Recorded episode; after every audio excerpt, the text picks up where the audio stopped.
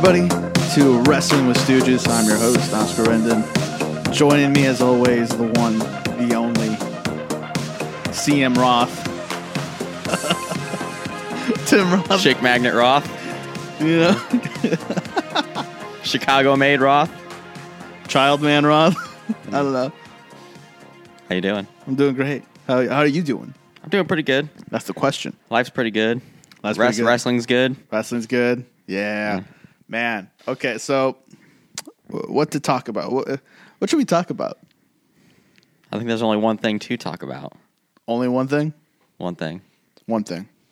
The promo The promo? from Friday Night SmackDown. Should we get into it? let's let's get into it. Let's get into it because uh, the funny thing is, is that everybody was bitching and moaning and complaining about his uh, CM Punk's Monday Night Raw promo, and uh, it, you just had to be patient. You, you can't come out guns hot uh, night one. you know, if you're CM Punk, you can't come out guns hot night one. Oh, what'd you say? You can't blow out. You can't can't blow your load all in one. yeah, you can't blow your load all in one, and which is hilarious because, like I like I said in the uh, last week's pod, you know, people are talking about that Monday Night Raw promo Still, Still. after almost two weeks. after almost yeah exactly after almost, almost two weeks yeah, and people were talking about it, and you know. People were talking about how this botched CM Punk's return and all this, all this shit, and I'm just like, I'm like, you're all idiots, especially the ones that uh that uh do like live streams and things like that, and they're like they yell like this, you know, and they're gonna like. Uh, I'm like, guy, calm down. It's pro wrestling, you know. That's what got Jack Perry punched in the back, you know. Crimey River. you know, take your 11 and bring it down to a five. um, but um, but yeah, like all these guys like on the internet, just like you know, like ah, this is the worst promo. I was like, yeah, you could say it was his worst promo, but it was a perfect promo because it left you wanting more. It kind of, you know, it teased a little bit, and it was like, like I said last week's promo, like I want more. And guess what? Friday Night SmackDown came along, and we got more. We got exactly what we wanted. did. We sure did. And that's the thing. Like everything counts. As the as the great Sam Roberts says on Not Sam Wrestling, everything counts in this version of WWE. Back in the day, back when Vince was in charge, Randy Orton would have forgotten that Jey Uso put him out of action. Right. but uh, but this version of, w, of WWE, everything counts. And so CM Punk with that promo, it's gonna come back around. You, you know Seth Rollins is gonna mention that first promo, not the second one, the first promo. Out of all the promos Seth Rollins is gonna mention, it's not gonna be the one on SmackDown. It's gonna be the one on Monday Night Raw. So everything counts in in this version of WWE. And so SmackDown happened. CM Punk gave the spiciest promo. He even said it. People don't like happy CM Punk.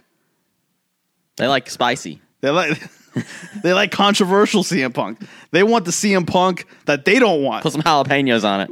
And this is the part that makes no sense for all those fans. It's like they want the CM Punk that they hated in AEW for doing what he did. That's the version of CM Punk they want.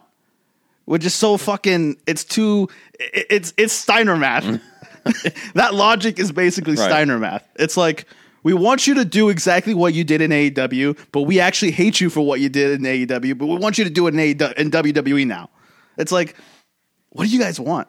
Make up your minds, folks. Make yeah, it's like, do you want him to beat up people in the back again? I would say that promo from Monday Night Raw was a fresh CM Punk. I think we even talked about that talked about this on the last episode as we were talking about that specific promo. Like he was he was easing himself back into the, the world of WWE and he didn't want to come off as the AEW version of CM Punk. Yeah, This is a this is a new chapter, a second coming, if you will, of CM Punk. And this promo from SmackDown was just it was perfect. If you go back and listen to it, he sprinkled in a little bit of everything. Yeah. He started mentioning names like Roman Reigns, Kevin Owens, just the just the mentions of these names like got me excited. Like Yeah. holy shit, he just mentioned Roman Reigns, talking about how he's the OG Paul Heyman guy. I'm like, boom, that Yeah. story's coming at some point. I mean, Kevin Owens, like, when when he mentioned Roman Reigns, that was the loudest pop Roman Reigns has ever had. Thank you, CM Punk. and uh, and then like just the interactions that he had backstage. As soon as he came face to face with Kevin Owens, like you could just hear the reaction for just for that. Like I was, I was getting excited for that, and just the promo was great. This was definitely made up for the Monday Night Raw promo that everybody crapped on, and those same people that crapped on it and thought, "Oh, CM Punk's done. He just he just ruined his WWE career." Those are the same people that went and watched. I'm sure watched the SmackDown promo and thought, "You know what? That was pretty good. We should have been patient and waited for this promo to Yeah. actually come out." So, yeah, man, it was just it was so good. I went back and watched it at least a couple times and he like you said he did mention not by name but he did mention seth rollins and excuse me what did he say he said uh he had like a crybaby voice His and whiny voice. he's yeah. not even the the uh, man in his household He's like, he's like, I'm not even gonna put stock into what he's what he has to say. You know, he, he- he's not even the he's not even the man in his own household. You know, and uh, I think he- what else he say? He said, um, "Oh, people started singing a song, and then uh, and then CM Punk, as if he's been reading Twitter, which I don't think he has Twitter anymore. I don't know, but uh, as if he were reading Twitter." He's like, uh, yeah, yeah, yeah. Keep singing his song. That's the only thing he's got, you know. like, and like, I think people uh, fairly have critiqued Seth Rollins that the only thing over right now is his song. Like, it's not him; it's his song. that might be the, There's a kernel of truth in there. there is um but this is going to be good because uh, we don't know for sure this is where they're going but they they they've been teasing it enough he hasn't said Seth Rollins' name. He didn't say it on SmackDown. He just kind of indirectly mentioned him. And if they go with this program like I'm not sure if it's going to be like a face face situation or they're going to turn one of them heel because like right now in this moment like technically they're both baby faces. Yeah, and CM Punk is still just over as Rover. And I'm I'm, excited to see where it goes I think just from this promo on SmackDown tomorrow night or as we're recording this tomorrow night on Raw CM Punk is supposed to choose what brand he's going to be on yeah. and I have a feeling You got a feeling? I got a feeling we'll finally get that face to face with Rollins. you think Seth is going to come out and and and tell him to choose SmackDown? It's like we don't want you here. He might, he might, or he'll, he'll just come out and he'll just make CM Punk choose Raw. Yeah, Just from the interaction and Seth saying certain things, it'll make CM Punk's decision easier for him. Yeah, yeah. I think, um, man, look. Right now, with that with that SmackDown promo, CM Punk has literally set up two years worth of feuds. Cody Rhodes, Randy Orton, L.A. Knight, Seth Rollins, Kevin Owens, Roman Reigns. That's five guys right there. He set those all up. One fail swoop, you know?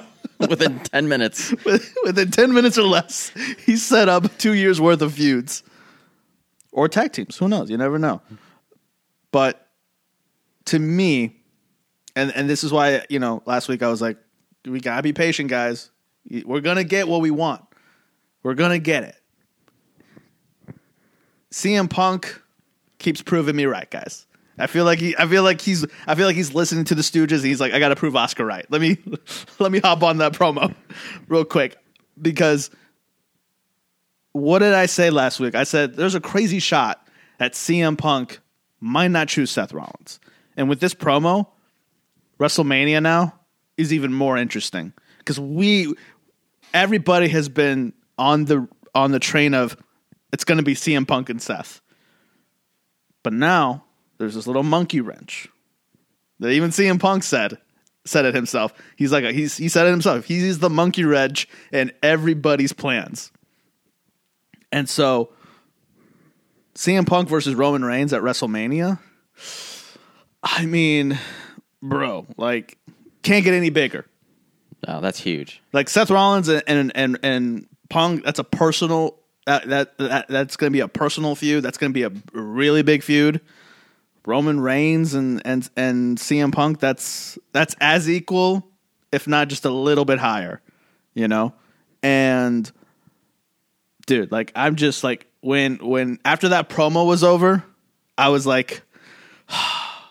I need, I need, I need, I need to keep saving up this money so we can get those tickets to WrestleMania. Dude, as soon as he said at the end of that promo that he was going to finish his story and main event WrestleMania, I was like, such a satisfying end to a promo. Like I, I, the one that's the one part I went back and like watched like over and over because I just man, that's where he belongs. Yeah, I can't wait to. Now the question is like, do they play the long game like they've been playing with Cody Rhodes as far as him finishing his story? Because they could. You know, with CM Punk, I feel like you can't play the long game because he is getting older, and you know he he is more injury prone. Um, but the only he only had one injury in AEW that was like, you know, an actual injury. The one on his foot is because he just jumped into the guardrail. That's it. Like he he even said like that was stupid, you know. But the other, but and so there's this perception that he's injury prone. But one he inflicted on himself by accident, and the second one was the torn bicep or, or something like that, or some something happened after the um, or in the match with uh, Jon Moxley at All Out. So he's only had technically two injuries, you know, and so if I'm WWE, rightfully or wrongfully, I'm going, well, he has been injury prone these past two years that he was wrestling. We got to get everything we can get out of this right now because we can't guarantee that in a year from now, CM Punk will be healthy to wrestle at WrestleMania. We gotta we gotta take the most advantage of this right now when it's red hot, you know. And Cody Rhodes, he was red hot whenever he came back, got injured but that ultimately helped him so that when he made his return at the Rumble, he was red hot again. It, it was almost as if see, it's it's almost as if Cody Rhodes in the video game just hit skip, or in the movies like skip, we'll skip this and just move straight to Royal Rumble. And so I think with CM Punk, right now we're in December, we're heading into January, that special time of year when the rums, when the rumblings are happening. and this is the most excited I've been for a Royal Rumble. This is the most excited I've been for a, a WrestleMania, a Road to WrestleMania. Like if you, like this past year's Road to WrestleMania was epic. You know, we had Cody win, Cody win the Royal Rumble. We had Sammy versus Roman in Montreal. We and then we got Cody versus Roman at WrestleMania. Well, even the Rumble this past year with Cody winning was a little predictable. I mean, it was still good for what it was, but we knew Still good. Cody was going to win. This year, This we don't know. Does Like- CM Punk win? Imagine Does Cody win? the last two in the Rumble. Imagine Cody and CM Punk, the two guys trying to finish their story. Oh man, Yeah. Oh man, indeed. What, what do we do here? We got a predicament now. you know, an embarrassment of riches. You know. oh. Here's the thing too. I kind of wish that they would keep CM Punk a free agent until at least after the Rumble, because if he signs with a specific brand and then he wins the Rumble, wouldn't that take away from him being able to choose like what champion to go after? Like, no, I- you can still choose. so it just makes me like I would just wait until after the Rumble, Yeah. in case he does win. You know, Yeah, yeah, I guess so. But at the same time, you know, he can he can choose whoever he wants to once he wins the Rumble. Like it's not like if you're on Raw, you can only face the Raw. You know, yeah. so it, it's that's the thing. You know, it it could be interesting to see if he does choose Seth or if he chooses Roman. And for me, and like fantasy fantasy booking Seth and Punk with what we have right now, and just looking at the story. is- You know, Seth is obviously going to call out CM Punk. He's going to call him out on his hypocrisy, on all of the things that he said and did when he was gone from WWE. And in my mind, this is how I see it going down. Seth does all that, he calls him out, and then CM Punk goes, Seth, you're right. Like all those things that you're saying, they're true. I am a hypocrite because I am back in WWE. I did say all those things about you, about WWE. And this is where CM Punk does his uh, CM Punk his CM Punkness. He goes, but I've changed. it's like I've changed. And then he looks at Seth and he goes, "But Seth, you, you're becoming me." And Seth's gonna Seth, you know, Seth will probably laugh it off or something like that. And he's like, "What are you talking about?" He's like, "Look at you, you're the world heavyweight champion, but all anybody can talk about is Roman Reigns." You're me in 2012. I am the WWE champion. He goes, You're me and Roman Reigns is John Cena. No matter what you do, you can never be the main event because Roman Reigns is around.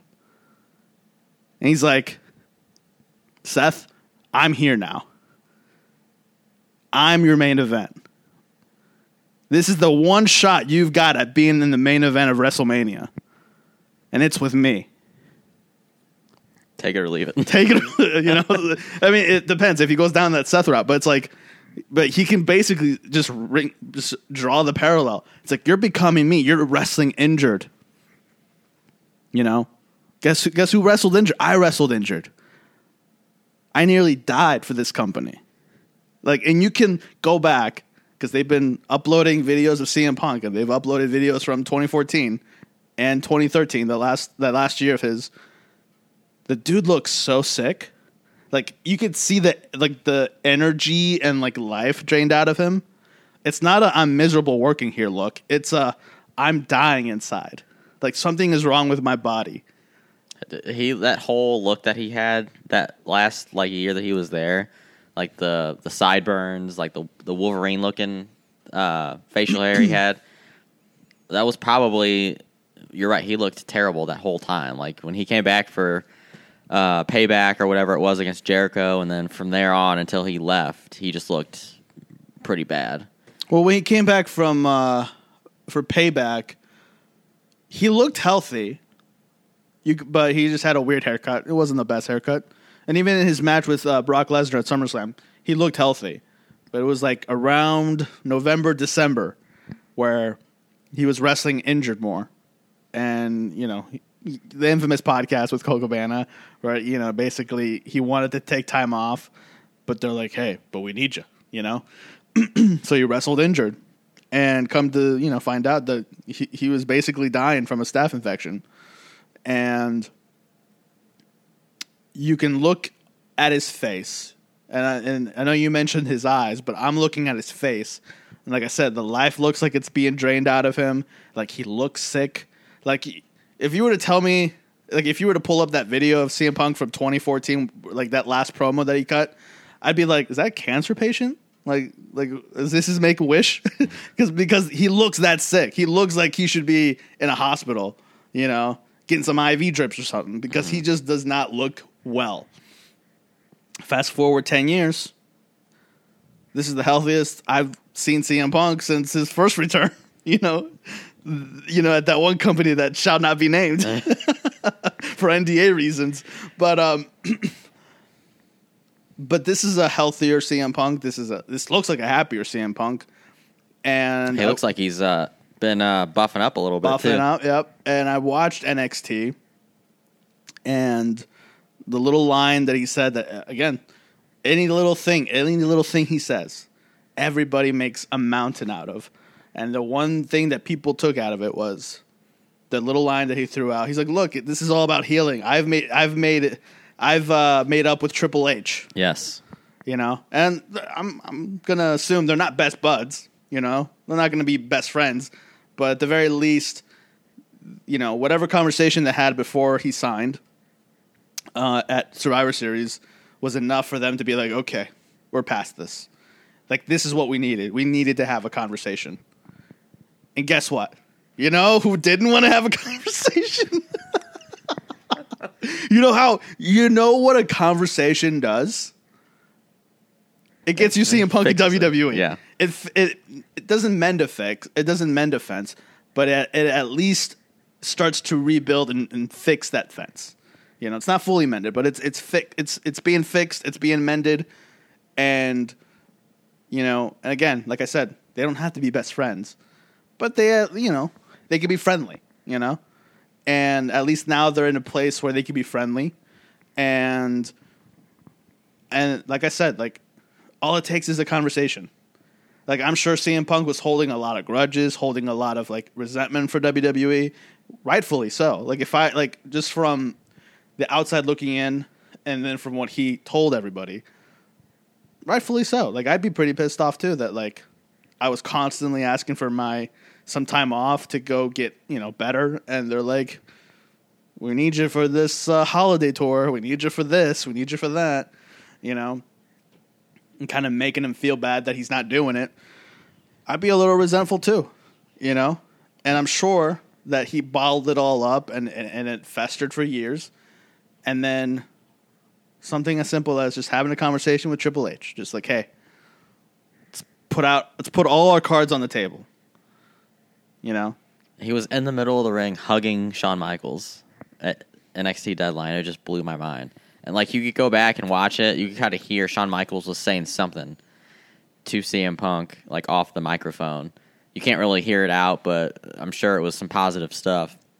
And I also read that um, his vibe backstage was very, he was very like humble and happy to be there, and like took time to like talk to everybody, and he was just like very kind to everybody, uh, including Triple H. So like, you know, things are moving in the right direction for him. Clearly, you can see that. Yeah, but like, and then this is what I hate about the internet and the IWC, the Internet Wrestling Community, is that all of that's happening, and they're like, "Give it time. It's gonna blow up." Six months, four six months, months, four yeah. months. It's like just you putting out that energy is all is like you're trying to make it happen. It's like you want it to happen, you know, and sure, will there, will there possibly be some you know um, disagreements between CM Punk and Triple H and or like a creative thing? Of course, there's there's always a bunch of disagreements. You know, that's just that's just going to be the nature of the business. You know, you're going to have some sort of disagreements. You're not always going to be, yeah, I agree with that. You know, like even when I worked, you know, um, you know, when I had a, an, another job somewhere else, I had disagreements about how something was done you know, and I'd let people know, hey, I don't agree with the way we're doing this, you know, but at the same time, somebody else was signing my paycheck. I was like, all right, uh, I'll do it, you know, like I'll, but I'm just gonna let you know right now, I don't agree with this. Simple as that. Yeah, I mean, know? things are going to be handled differently this time around if something like that does happen. And another thing is, I don't know what Cody Rhodes his relationship with CM Punk is like. I'm sure, it, obviously, it's fine, but Cody Rhodes is also best friends with the Young Bucks, right? Yeah, And Cody Rhodes is welcoming CM Punk back into WWE and yeah. treating him very nicely. But if you're Dave, if you're Dave Meltzer, that's a that's a fuck you to CM Punk. Did you see that? Did you see that take he had about n- not this past week, but when he returned on Raw, and uh, Cody Rhodes like, "Welcome back, CM Punk." Dave Meltzer, his wild take was, "Oh, that was definitely a fuck you to CM Punk," you know, for the Bucks. And I'm I'm looking at What? it. I went back and I watched. I was like, "Did I watch the same the same promo?" And I look back and I'm like, I'm like, what the fuck, Dave Meltzer? Like, what the, are you on? What are you smoking? what crack are you using, bro? What needles I- are you injecting in between your toes? they, you saw that and you're like, yeah, Cody Rhodes was like, fuck you, CM Punk. I mean, all you have to do is go back and watch the media scrum from uh, Survivor Series and listen to Cody Rhodes talk about CM Punk coming back. And he basically said something to the effect of, like, you know, if he can help us and do good things for this business, come aboard. Like, clearly Cody Rhodes has no, uh, like, animosity Yeah. towards CM Punk. Yeah. Just go back and watch SmackDown. They shook hands. They were in a backstage segment together. Yeah, even that was a fuck you to CM Punk. like that was, I mean, that's become a uh, like a meme now, like on Twitter and stuff. Is like, uh, like people have been quote tweeting that uh, that clip of Punk and Cody Rhodes shaking hands, and some guy was just like, you know, he put Dave Meltzer's name and then put the parentheses and then the air quotes, and he's like, Dave Meltzer, this is a fuck you to, to CM Punk from the Young Bucks. I'm just like, he's probably thinking that too, but it's like again, like it all these stupid takes, and I feel like people just can't enjoy it. You know, like, and I don't want to say these are AEW fans, but I feel like hardcore fans. I'll just say that hardcore wrestling fans who watch AEW, they're happy that he's gone from AEW, but now they're mad that he's in WWE, which is a product that they're probably not even. If they like it, they don't love it. So it's like, why do you care? I'm just like, guys, just let it be. Just let it happen. Just let it, just enjoy it. Enjoy what we're getting. Enjoy the fact that CM Punk is back in WWE. Enjoy the fact that there is a possibility of a CM Punk Seth Rollins Mania match, of a CM Punk Roman Reigns WrestleMania match. And Like, yeah, go ahead. I was just saying, just enjoy the pipe bomb promos he's going to drop to whichever feud he decides to fully go to towards, you know, during that WrestleMania, you know, during that road to WrestleMania. It's like we, it's an, like I said before, it's like it's an embarrassment of riches. Like we have, like this is the most over any company has been, or any number of people in the company has been. Sami Zayn, Jey Uso, Drew McIntyre, Seth Rollins, Roman Reigns, CM Punk, Cody Rhodes, Bobby Lashley. They they they they're trying to make this man a heel, and the, this this this WWE audience is like nah nah, you know. Even when we went even when we, we went to SmackDown and Bobby Lashley was um facing uh, Rey Mysterio, I think he faced Rey Mysterio. I'm pretty sure that was who he faced. Yeah, I think it was. But even when Bobby Lashley was in St. Louis, people were cheering this guy. Like nobody wanted to boo this guy. Rey Mysterio, one of the biggest baby faces ever, and they're cheering Bobby Lashley. They're cheering Bobby Lashley. And so to me, it was just hilarious it, that, that thing. But then we have L.A. Knight, Randy Orton. Dude, I said this uh, at least a month ago before anything of CM Punk came, before we even thought CM Punk was going to come back. I was like, even if there's a possibility, like if you look at the roster that WWE has right now, like in my opinion, they don't really need him. Like they're Yeah. stacked with great talent. Um, now they've even topped themselves. Yeah, that's that's the beauty of this is that they didn't need him, but getting him is a flex. That's a flex on WWE. It's like, look, people said, hell, even CM Punk said he'd never come back. Look at us. Hey, Look at us. look at us. You said that Who, last. who would have thought?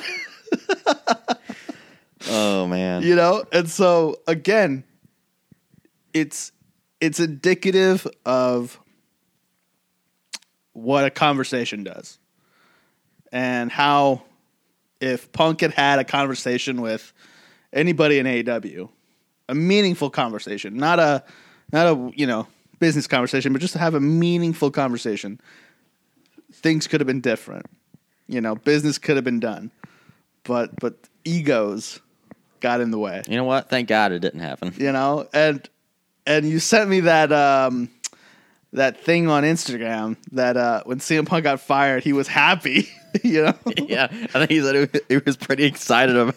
you know and it goes it goes back to that conspiracy theory that i i was like i don't i don't put a lot of stock in conspiracy theories but there is a high possibility that CM Punk was sort of trying to get fired or at the very least took advantage of the fact that uh, Jack Perry mentioned his name on at All In that he um you know decided to uh you know at that point it's like all right this is the moment you know Well, dude, like if you think about it, like a lot of people are saying, and this will come up in a promo between him and Seth uh, Rollins, probably.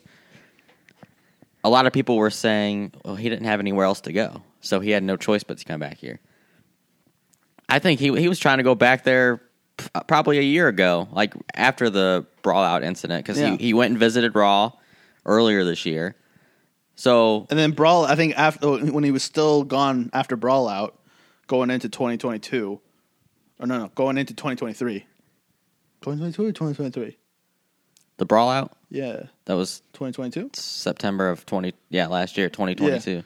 So going into 2023, there was um, I think CM Punk had put feelers in WWE, and kind of like, hey, like if I were to come back, could we do something? And that's why when he returned at Collision, he you know he, he I think he really stopped doing like anti WWE promos uh, around the time he finished up his uh, feud with MJF. And then after Brawl Out, you know, when he came back at Collision, he didn't do any anti WWE promo. It was all basically just like kind of like shitting on the Bucks, shitting on Hangman, you know. um, but um, yeah, like he he put out some feelers. There was a rumor that he was trying to uh, leave, but Tony Khan didn't want to release him from his contract because Tony knew that if I let him go, he's not he's he's, he's not gonna just go home. He's gonna sign with. WWE. Yeah, You know? especially if they're trying to make that uh, collision his show basically. Yeah, And if you also think about it too, back in 2019 when they did they were doing the WWE backstage on FS1 or whatever, and CM Punk was a uh, like he was on that show. Like in my mind, I feel like that was him like maybe trying to get his foot back into the WWE door. Even though they were affiliated with Fox, affiliated with Fox Yeah. doing that show, but at that time Vince McMahon was in charge, and from what I've heard and read, and I'm sure you read the same thing, like Yeah. Vince wanted no part of CM Punk. he wanted none of it. Yeah. So I think he was trying to go back there years ago, yeah, e- even back then in 2019. Yeah, I think, or at least at the very least, he was trying to kind of get a feel for if uh, a return was possible, you know. Um, but uh, like, I mean, let's go through this promo. Uh, you know, Roman Reigns. You know, like you said, like whenever Roman Reigns' name was brought up, he's like, I, he was the first OG. He's the OG Paul Heyman guy. Dude, I can't wait to see it. Hopefully it happens, but I cannot wait to see Paul Heyman and CM Punk back together. Yeah. Yeah. I mean, what I what I'm thinking is going to happen is CM Punk goes to Raw and he signs with Raw and that'll be December 11th. So tomorrow. And then uh, leading up to the Rumble, you know, he'll have matches with Judgment Day, maybe a match with Judgment Day or somebody in Judgment Day, who knows. I would save it till Rumble to have his first in ring thing.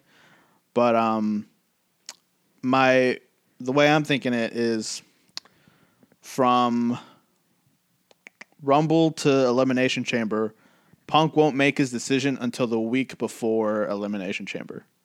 If he wins the Rumble, you mean? Yeah. If he wins the Rumble, he won't make his decision until that Monday or Friday before Elimination Chamber in uh, Australia. Let's just say Monday to play it safe. That Monday before. And so every week he'll just go back and forth. Monday, Monday Night Raw and SmackDown. Kind of, you know, teasing the fans like who's he going to pick? You know, and this is when Roman comes out. He's like, you know, Roman's going to be like, you don't want none of this. I'm on God mode. you know? but there's a there's a famous promo um, where CM Punk's like um, I forgot what the thing is, but like the, his very last nine, it's something. I think it was with The Rock when he's like, "You're, you know, you're going to be wrestling with God."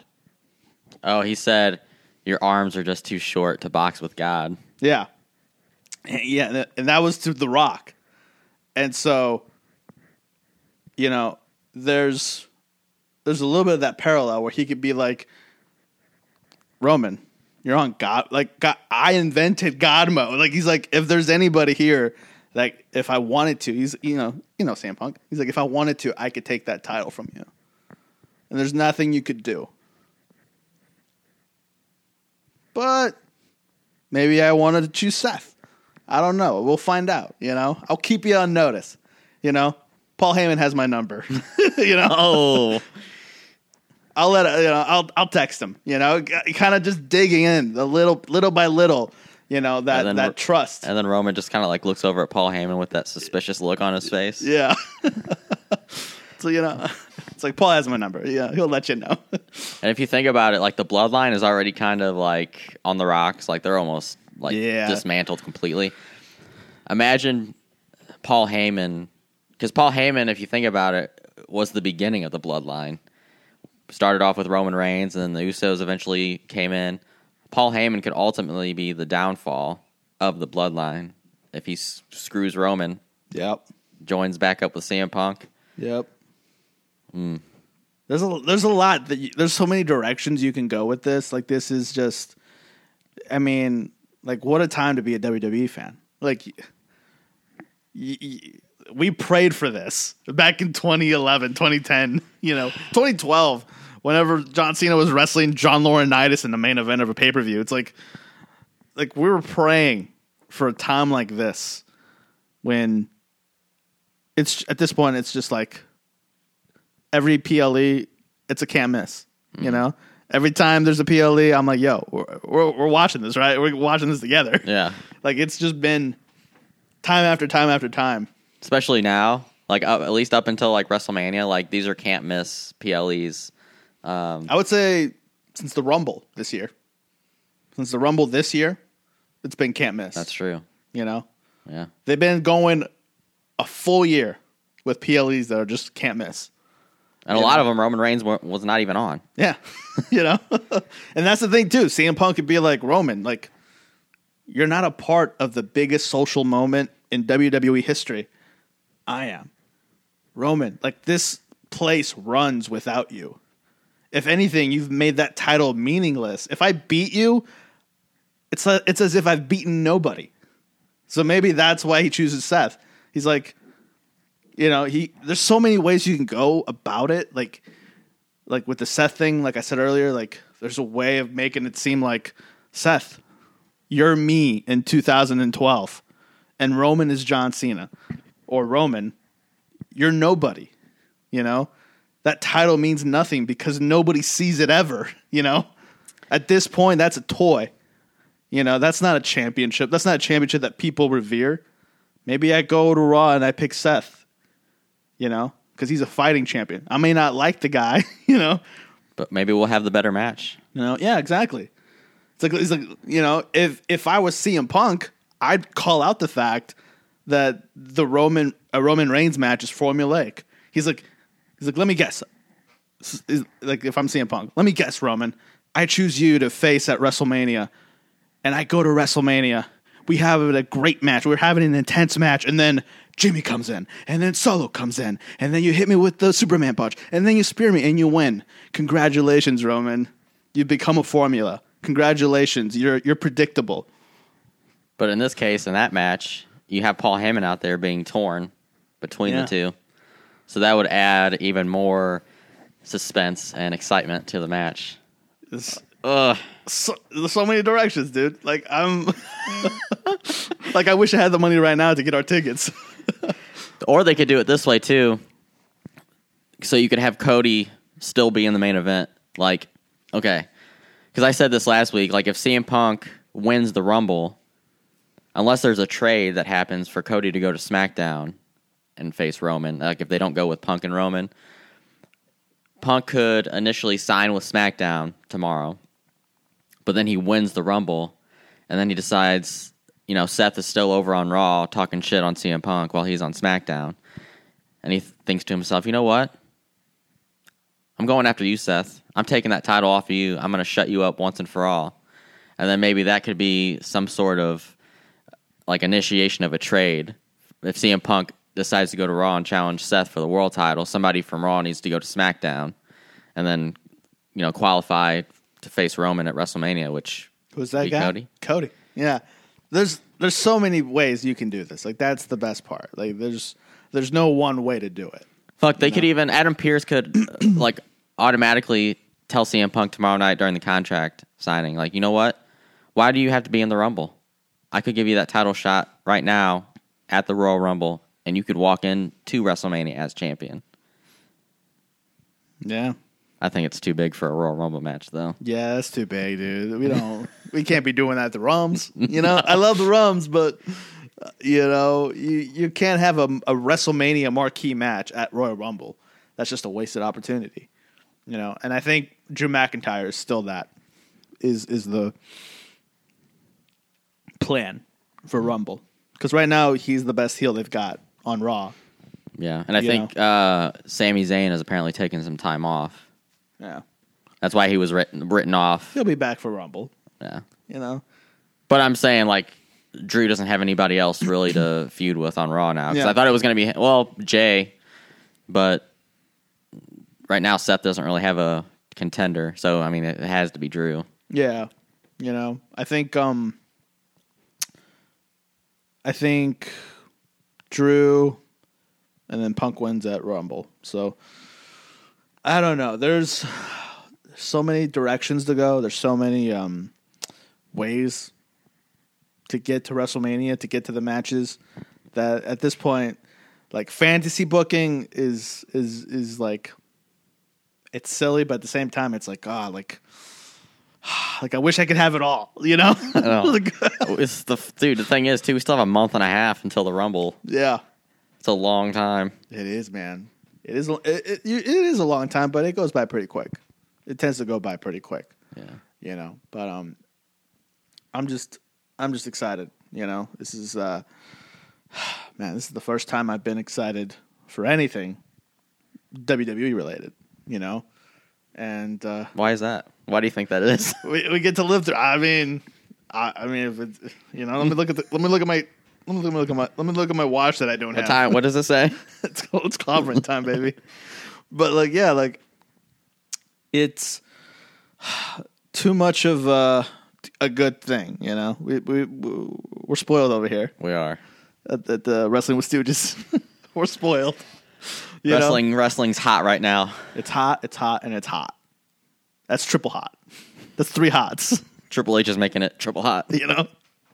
Um, what else? Um, I think. Uh, what else can we talk about? Uh, Randy, Randy, and LA Knight teaming up. Yeah, Um, what a tag team that would be. Interesting. It's an interesting tag team. I don't know. Um, because they're they're like the two baby, really the only two baby faces, on SmackDown. like the top. I mean, you got Kevin Owens, but Yeah, yeah, Kevin Owens, but they got him uh, punching out Grayson Waller and Austin Theory. You know, yeah, like he seriously hasn't done anything since he's been traded to SmackDown. Like, you know, like I feel bad for him. I know. Like, what was the point? like the most interesting thing that ha- that has happened to him was that little interaction with CM Punk. You know, so like it's this like was the same guy that main evented WrestleMania. yeah, with Stone Cold Steve Austin. You know, Two two WrestleManias in a row. This past year with Sami. yep, Oh, here's the other thing too, and I think this was mentioned on Busted Open. So if CM Punk does main event WrestleMania, say he re- main events night one, does that count as a main event of WrestleMania if it's only closing out one of the nights and not the whole show? Like, do you think that is still a main event to him, to CM Punk? I don't know. I mean, that's a difficult. That's I mean, that's the one difficult thing about having two nights. You know, is that you know, does it count as a main event if it's night one? You know, but um, at this point, I would I would consider it a main event if you're the last match of the show. That's a main event. Yeah, You know, I agree. So it's like, and that's the thing too. It's like night one. That's when that's when the fans are red hot. Like like they're ready. Night two, they're ready, but at the same time, you know, they had all of night one. All that energy from night one has kind of depleted from night one, and now they're in night two, and they're like, all right, we got to give that same energy, but you know, it's the energies is the energies is different. You know, night two, you know that it's the last night, so you you, you you're going in thinking, okay, I have to see something special if it's night two, right? Night one, we know we're seeing something special because it's the first night, but we're also seeing something special because it's night two. So it's like the energy is is similar, but it's also different. So I don't know. You know, Yeah, That's I the mean, difficult The main thing. event's the main event. Like one night one, night two doesn't matter. yeah, You're still closing out the show, and that thing I, th- I tagged you in. It was CM Punk and Cody Rhodes. They were both like holding the world. T- CM Punk was holding the world title, and Cody was holding the uh, Universal. Those were like the top. Like Cody Rhodes created AEW, right? yeah, and CM Punk was the top guy there while he was there. And now they're both potentially main eventing WrestleMania and potentially walking out as champions. yeah. That's amazing. Talk about the biggest fumble in wrestling history. Oh my god. you know, and that's the thing too. It's like you know, uh, not it, right now. I feel like it's been popular to dunk on AEW, um, which I think is hilarious.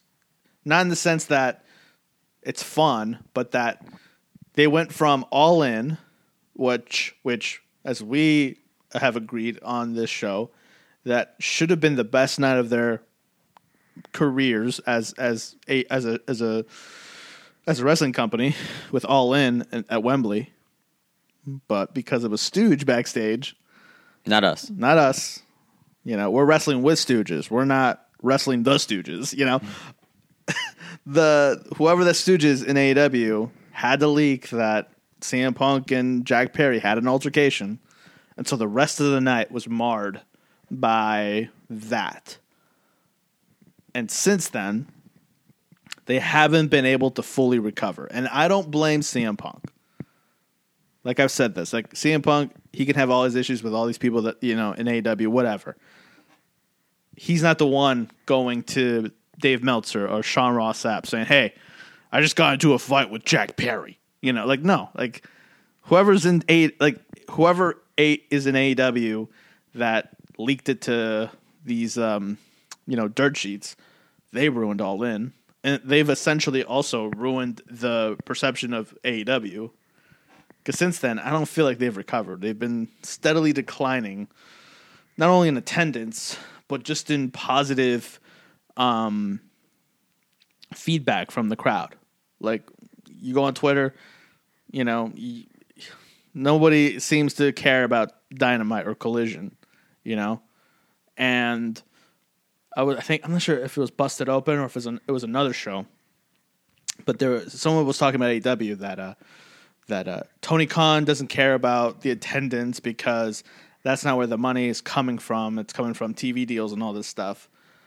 And I'm like, no, you should care about the attendance because even though that's not where your money's coming from, that's where the money is coming from in the minds of the wrestlers, like the morale.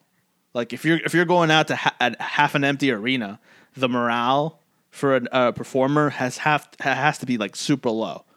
Like really, like half an arena, like so it's not about it's it's not about the money. It's about just the morale of the superstars in AEW, the wrestlers in AEW. So it's like I want AEW to sell out crowds, you know, because sold out crowds means happy wrestlers, which means more of them are willing to stay with AEW. You know, otherwise, we're going to be seeing a lot more people jump ship to AEW uh, to WWE. You know, They might as well be wrestling in the pandemic era again because Yeah. that's what essentially is happening right now. Like they, they their attendance, like you said, is way down from uh, what since maybe since CM Punk left. I don't know. Was it like that when he was there still? Um, I think the collision stuff, yes, a little bit. I mean, the when you go back and watch like collision stuff from like people's cell phones when CM Punk was there, part of the arena was half empty, but that's just because of um, I don't blame CM Punk for that. I, I just blame poor booking and poor advertisement. Like, like I said, I think this was a couple months ago. You know, when I was talking about how AEW can get more people to their shows is more advertisement. Like send people to the to the city where they're going to be like in a month. Like send somebody out like a month before and a, and like a week before and be like, "Hey, we're coming to St. Louis. We're coming to Chicago. We're coming to Austin, Texas. We're coming to Milwaukee, whatever." Have people out there like, "Hey, we're coming to eight to uh, this city." You know, buy tickets. You know, WWE when they come here, not only do they do that, but they also are like, "Hey, like we're having a meet and greet at uh what's it called? Cricket? Like yeah cricket partners with WWE so it's like go meet your favorite WWE superstar at cricket uh, the day before the show or something like that. You know? Like you're you're constantly advertising that the show is going to be in town. Apparently AEW doesn't do that. Well, know? they also only go to like the same three or four cities. Like it's Chicago, it's Texas. I just I feel like they're not going to enough places, and I just I don't know. Yeah. Like, uh, even when, and it's sad too because now they have Adam, they have Edge. They do have some good stuff going on. They have the Edge and Christian.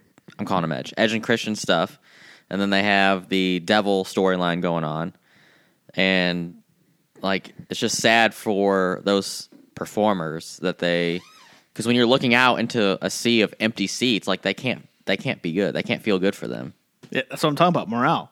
You know, like I'm sure, like if you're like you said, like if you're a guy like Edge or Christian or Andrade or Malakai Black, when you were in, with WWE, you were used to the whole arena being pretty full. You know, and like look, WWE had their moments when like they had to tarp off certain sections, but it was never to the level that it is with AEW right now, where it's like literally half the arena. You know, like there used to be little section like a section here or there and and like on a smackdown like a couple years ago. I remember wa- seeing like this video or this photo of like randy orton doing his pose and there was like one section tarped off you know? But like you know like i said if you're those guys that you've been to wwe and you're used to the whole arena and now you're working half the arena but because you're on television you're working to the hard cam too so it's really weird to like fire yourself up and look to the side where there's no people except for that front row right there, you know? I want to go back and look from when we went to Dynamite ear- earlier this year and see if it was Dude, the case then because I know there was the case. I know there was some people over there. I don't I, I don't think it I- was like completely empty. I looked though. at photos. The only section that was tarped off was the like that one section on the hard cam side. Everything like everything else was full. You know? Except for that one side, right? Like that little that section, you know.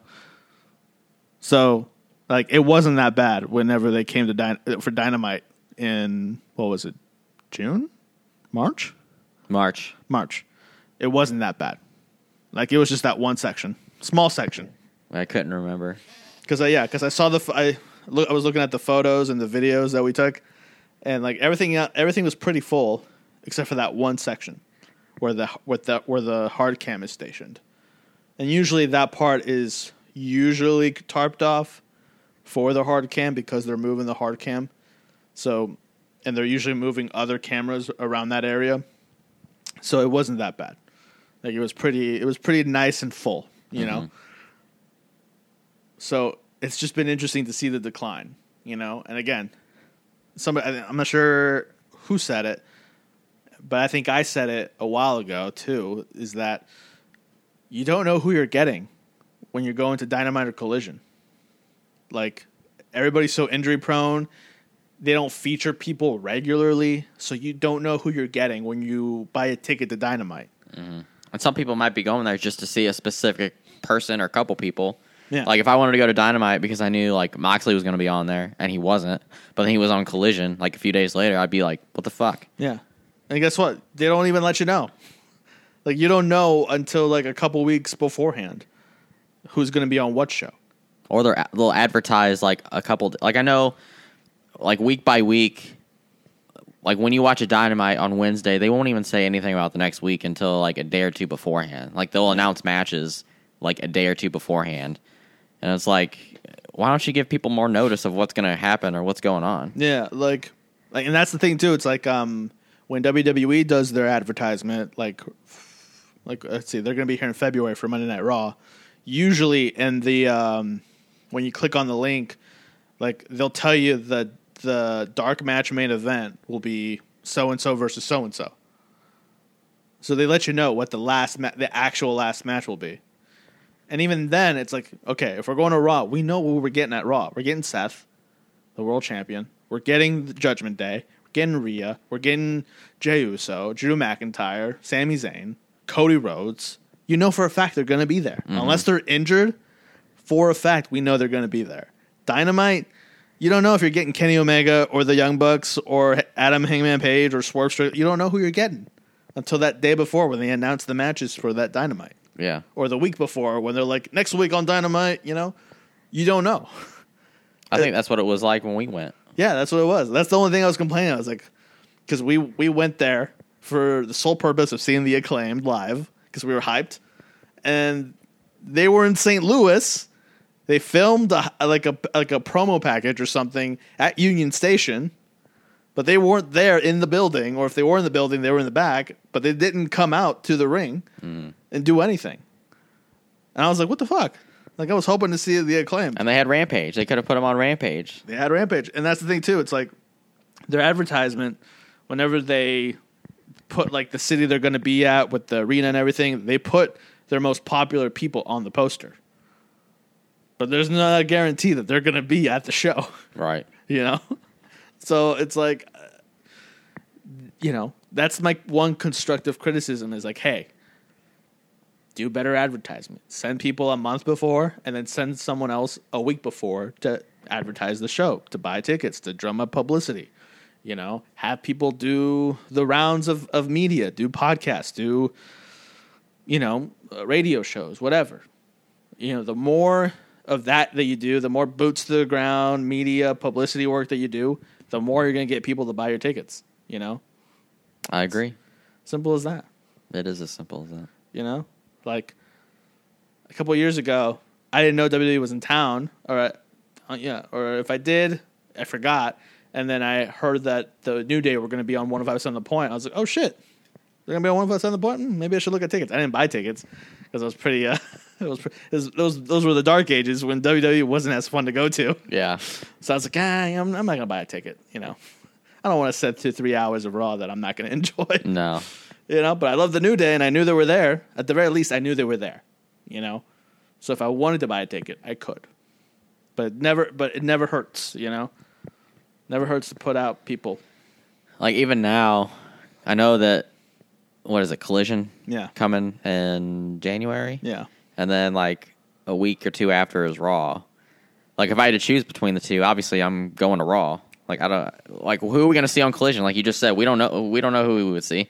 I don't know. They would advertise certain people, but then like there'd be other people that I'd want to see probably that wouldn't be there. I don't know. Yeah, it's just The way they're doing these shows is just ridiculous. I, am not trying to crap on them. I, I AEW has always been fun. Like the shows that we've gone to have always been really fun to watch. But I don't know. It's, it's changed. that and ticket pricing. Like they're they're going to some of these arenas and they're selling tickets as the same price as WWE would. And it's like you're not WWE. You can't be you can't be selling tickets at this price. You're not WWE. That's probably why they're not getting the attendance they want. You know, like well, exactly. Yeah, like uh, uh, like one fifty for a ticket, the same amount of money that I I could pay to see Raw. I would rather do that with Raw than than AEW. You know, and you're getting more of your money's worth Yeah, for Raw. three hours. Yep. You know, well, actually, you get like five hours with AEW because they tape Ring of Honor before Oh, and after true. the show. So after they're done filming, That's a long fucking night. after filming Rampage. yeah. Like it's it's rough to look at clips of Ring of Honor because you know you can tell when they've started filming the the one after Rampage. I'm like, oh man, this this looks terrible. This is just like, why are you doing this to yourself? Like honestly, I, I, I didn't really want really want to stay for was Ring of Honor the last one they taped Yeah. that night. Yeah. I was like, we probably should have just left. Yeah. I mean, we started to leave. You know, we're like, eh, I think we're good. Let's let's start let's start heading out. Yeah. you know, and that's when everybody else was like, yeah, we'll, we'll start heading out too. But like, yeah, like they gotta they gotta nip down the butt. They gotta figure out something else. Like they gotta, like I think Claudio said it. You know, Cesaro for those people that don't know, he's like, uh, like he liked it when Ring of Honor was taped like in Orlando or something because it had a different look to it than Dynamite or Collision.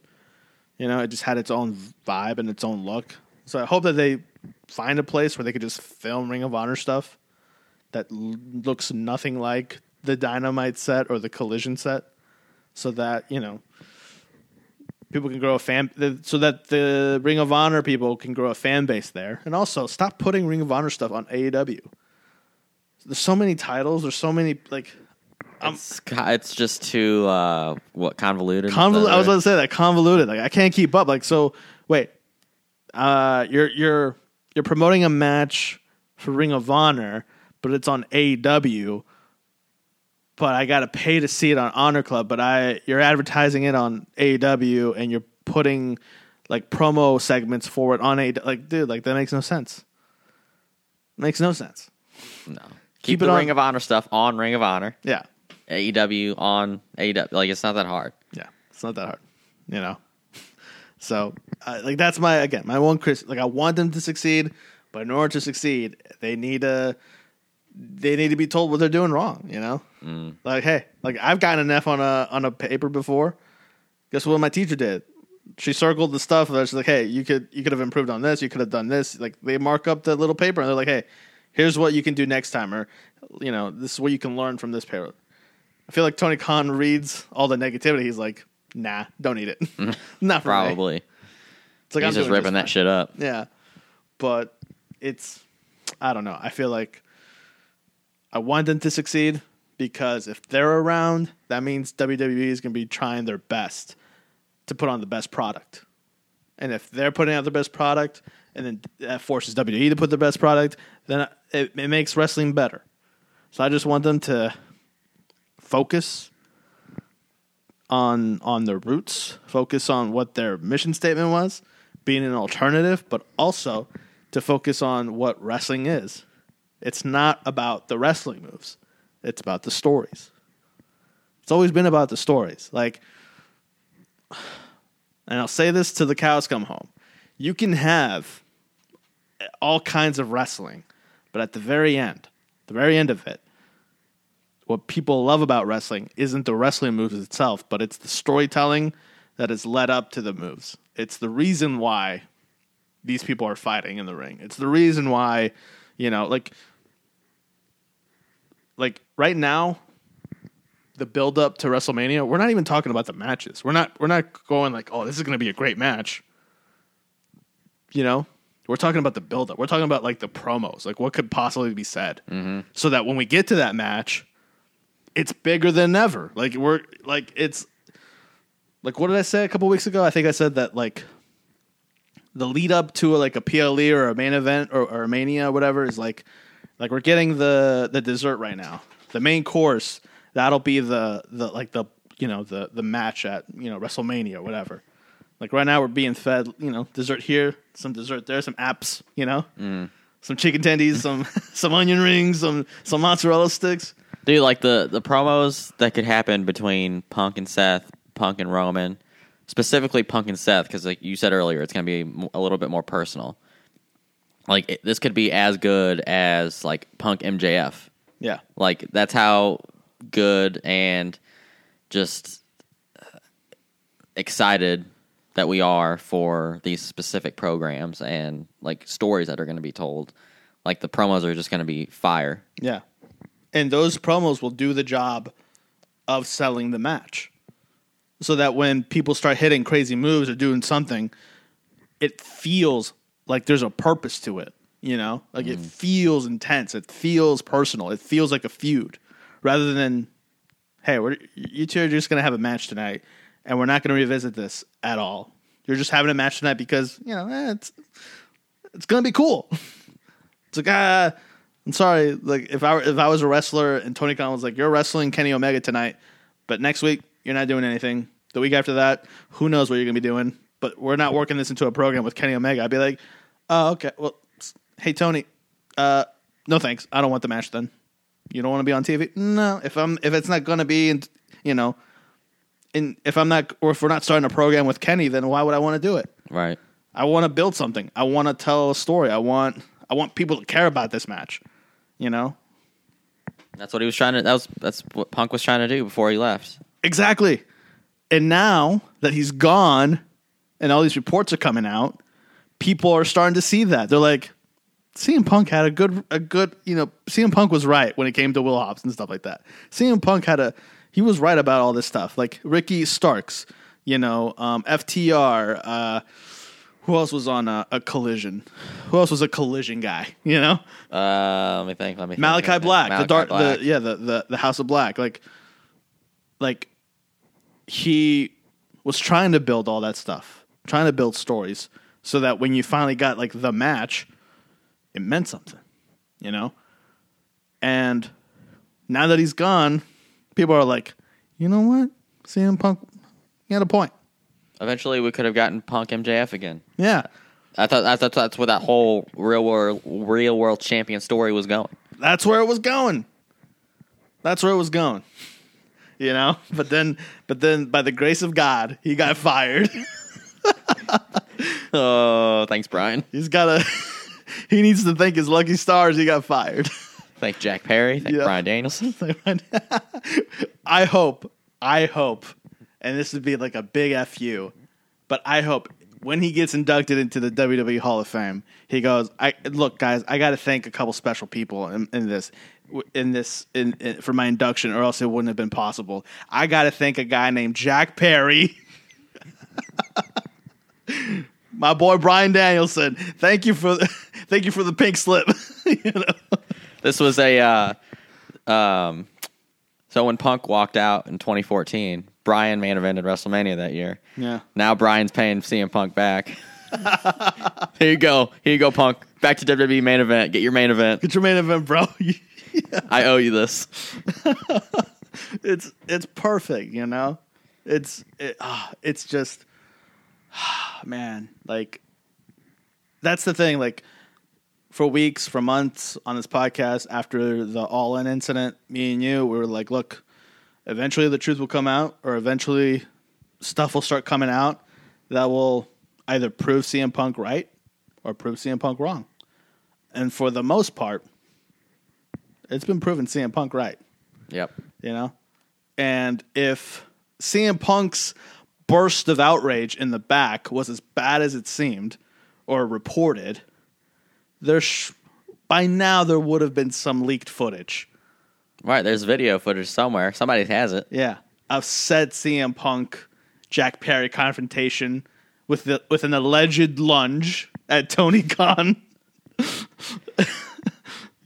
there, there. At, by this point, it should have been leaked. Right. It's been three months. three, three plus months. months. Yeah.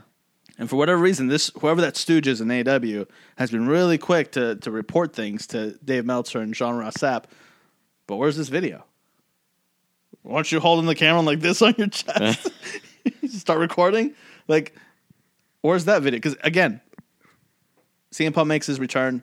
Suddenly, all of this stuff starts coming up about Daniel Bryan or Brian Danielson being a part of the committee, which again I think is a chicken shit move on whoever's part in AEW to try to throw him under the bus, to try to make it seem like Brian had a a final say.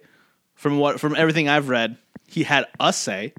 He was like, you know, he made a suggestion, but it wasn't like he is the final word. He is the word of God. If, if Brian Danielson says he's gone, he's gone. Mm. It sounds to me like he was just a guy in a room with other people discussing it, and like, well, this is what I would do. Or if if, it, if it's not working out between both parties, just let him go. You know, Or there was a vote or something. Yeah. I don't know. exactly. So, where's that video of CM Punk attacking Tony Khan? I still think it's going to come out. Or maybe maybe there's video footage, but you know, it's it's not what it's being made out to be. Well, that's they- what I'm saying. They don't want it to be shown. Exactly. That's what I was about to say. It's like, th- like there again. There was an alleged video that someone said doesn't paint CM Punk in a great picture. Where's that video?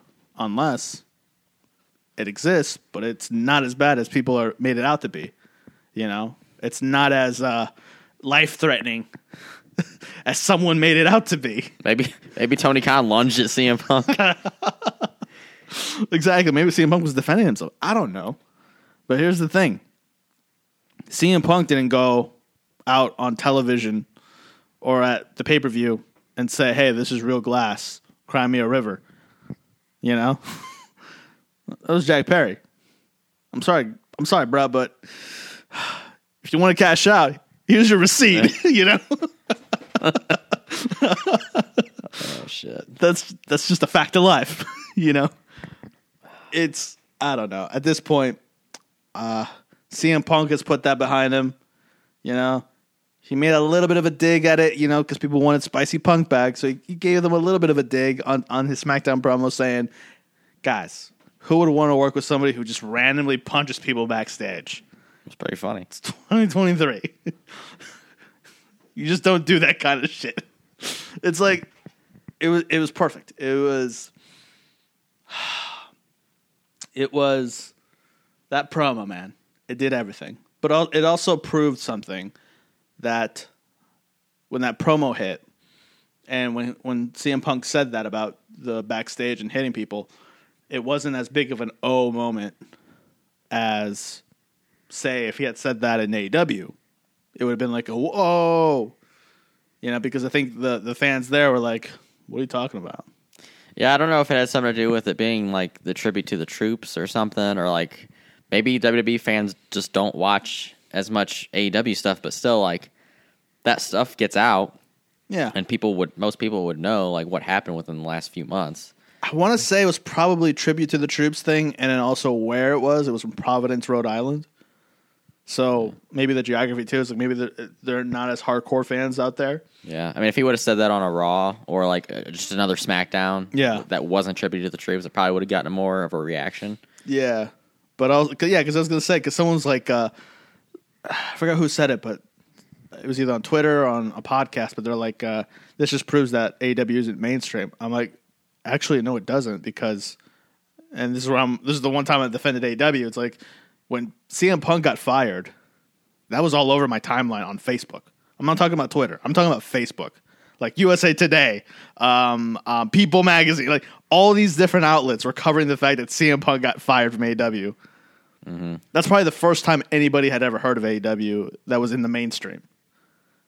So you can't tell me that people didn't know. People knew, Yeah, you know. and I do think like even if there was an NDA signed and he can't actually like, I know he kind of made that little jab on the in that promo, like he didn't specifically mention them, but I do feel like more stuff f- from his AEW career might come up, especially in a, a promo with like Seth. yeah. Because I mean, it kind of has to. Some a little bit of it has to come up uh, at some point. With Seth, it probably will, because he can say something about Yeah. it, but he can't. Punk, but Punk can't. yeah, Yeah, so I'm, I'm yeah, I'm gonna assume yeah, Seth is gonna bring all that stuff up most likely, or some of that stuff up, and CM Punk is just gonna have to be like, it happened. I don't know, like it is what it is, you know. you got me. Yo, yeah, but like, um, but guess what, Seth? I'm moving on, yeah, and you should it's like, too. I'm moving on. You should, yeah, exactly. like I'm moving on. Like you should like. What have you been telling Drew McIntyre all these months? Move on. Boom. you know it's like you should take your own advice you know or or they could go this direction. It's like seth what are you doing? Like it's like you don't want to do this. It's like right now i'm a sleeping i'm a sleeping dragon. It's like i'm i'm happy right now. Do you really want to piss me off? Do you really it's like it's like do you really want the cm punk that could ruin your career right now? Do you really want the CM Punk that could verbally like verbally annihilate you right now and make all these people stop believing in you? Do you really want that CM Punk? Verbally annihilate you and take everything from you. Yeah. It's like cuz I can do that, right? He's like it's like I can do that. It's like I can go scorched earth on your ass. Do you really want the people to know who you really are? Ooh, This is gonna be good. I'm ready, dude. I'm ready. Let's go. dude. Like, I spend. I sometimes I'm driving and I'll just think of like, oh, this would be a cool thing for CM Punk and a Seth promo, or oh, this would be a cool thing for a Roman and a Punk promo. Like, I just I want Moxley to get brought up at some point. Punk could be like, "Hey, I beat your boy a couple times over there." you know, it's like, yeah, maybe he can't bring up anything AEW related. Maybe he could just be like, you know, he's like, hey man, Rocky Three ain't got nothing on me. Just stupid shit like that. I don't know. It's uh, I don't know. It's right now all we know or all that everything has been proven is that there's enough stuff in, for CM Punk to to chew at that's WWE related that he doesn't have to bring up AW stuff. You know, I agree. enough with Roman, enough with Seth, enough with Cody, you know, that he can do that he doesn't have to bring up AW. So I think last this past Friday was the last time he'll probably ever mention anything AEW related. And going forward, if it gets brought back up, it won't be by him. Like you said, it'll be by Seth. You know, or it'll be loosely brought up by Seth, you know? Like It's like you went. Like, I'm trying to. Do, I'm gonna try to do my best Seth voice. You went into the other place, and Close enough. you know, close enough. Uh, I'm trying to sound as whiny as I can. but uh, I don't know. Like, there's there's ways to bring it up for Seth at least to try to make CM Punk look like the bad guy in the in the rivalry, not in real life. I don't know. Um, but yeah, who knows? But uh, Seth did an interview uh, with Sports Illustrated where he talked about. I feel like half of it was in character, half of it was real. Ha- the half of it that I thought was in character was I didn't know he was there until his music hit, or I didn't know he was coming out until his music hit. Uh, he knew. Yeah. Like, if anybody was going to be told, like, why would you tell Drew? Why would you tell Randy or Finn? Like, they don't need to know. Who needs to know? Seth. He, he would have been the one guy that would have been told. Um, so he knew, but he said that I didn't find out until his music hit. Um, so that was a bold faced lie. uh, um, but um, he said, "Look, he's like, I'm open to to you know mending fences if if that's what anybody wants. You know, he's like, I'm 38 years old, and it's like I don't need to be holding on to grudges. So if if if we can get to a point where we can mend fences, or you know, get to a point where we can at least work together, you know, business wise, he's like, I'm open to all of it. You know, That's a level headed human being. you know, yeah. And I'm sure that I'm sure there will be privately. We won't know about it, but I'm sure there will be a, a conversation between Seth and Punk when they start working together. Well, that's what makes matches better. That's what makes feuds better is real life, like personal issues. Look at Bret and Shawn, Matt, Edge, and Lita. yeah. Oh, talk about personal, bro. oh, like, bro, imagine, dude. Imagine trying to put a match together with somebody who was fucking your girlfriend, dude. not only that, Matt Hardy came back and basically lost the entire feud. Oh man, dude, it's uh, how to. If anything, people should study that match. People should study that feud. CM Punk and Seth should study that feud to to prove that hey, anything is possible. Fences can be mended. That's what the Young Bucks should have done. You know, if Edge can fuck Matt Hardy's girlfriend And get away with it and get away with it and make money. and make money, then then you guys can talk it out. You know, and then, like we like we've said for months, have a conversation. The conversation should have had, should have happened. You know, and none of this would have happened. You know, simple as that. Mm. But Like- CM Punk, he had a conversation with Triple H. CM Punk wasn't above having a conversation with Triple H. It's like, look, who knows? Who knows what? Again, I would have loved to have been a fly on the wall or a bug in the phone to uh, uh, to know what uh, what was said in that conversation. But I'm sure it was on Triple H's side at least. It's like, hey, this is a different company. You know, all the things that you complained about in the past, we fixed. You know, the the the medical protocols, the concussion protocols, all these protocols with if anybody's injured, you're out. We're not going to force you to do anything. You know, unless it's like a minor injury or like an injury you can kind of work through, you know, kind of like a hand injury or like I think Rey was wrestling with a torn meniscus or something. And that's why he had Oh, to yeah, yeah. Like he was wrestling on a bad knee or something for a while, but then he had to get surgery, so that's why they wrote him off. So he wasn't he was injured, but he was still wrestling injured. So it's like there are I guess there are injuries that you can wrestle through. Um, but um, but for the most part, yeah, like there's a concussion, like if you're injured, injured, like yeah, you're out, dude. Like we don't, we're not gonna force it. Or if you start to feel bad, you know, people people can take mental health days if they want. Get out of here. Here's the thing, too. I'm sure at this point, Seth and Punk have probably sat down and like had some kind of conversation, especially if like this if this is going to be like the WrestleMania program. Like I'm sure Triple H has talked to both of them, like, hey, this is what we're going to do. If there's any personal issues between the two of you, we need to sit down, figure it out, because you two are going to be my main event of WrestleMania. Yeah.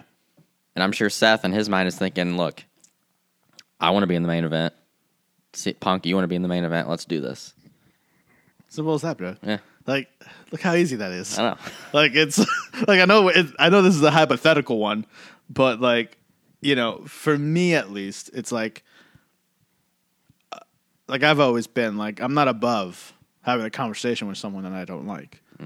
Like you know, uh, other people. Like I look, I've said some things in the past, or I've I've said things to people in the past that are bad that I didn't mean but other people just didn't want to have a conversation with me. and I was always open to dialogue. And, you know, as you can attest, there was a situation that happened a, while, ago where some, some miscommunication happened. And I was, you know, so I was so sorry and so, you know, uh, visibly, not visibly upset. You couldn't see me. It was through text. But, like, I was like, hey, we should have a conversation. Let's talk it out. Because that's how adults do things. Right. You know, we we at least put it out there, like, hey, let's have a conversation. Let's let's squash the beef. And thankfully, the beef was squashed. It was. You know? All water, water under the bridge. Water under the bridge, you know.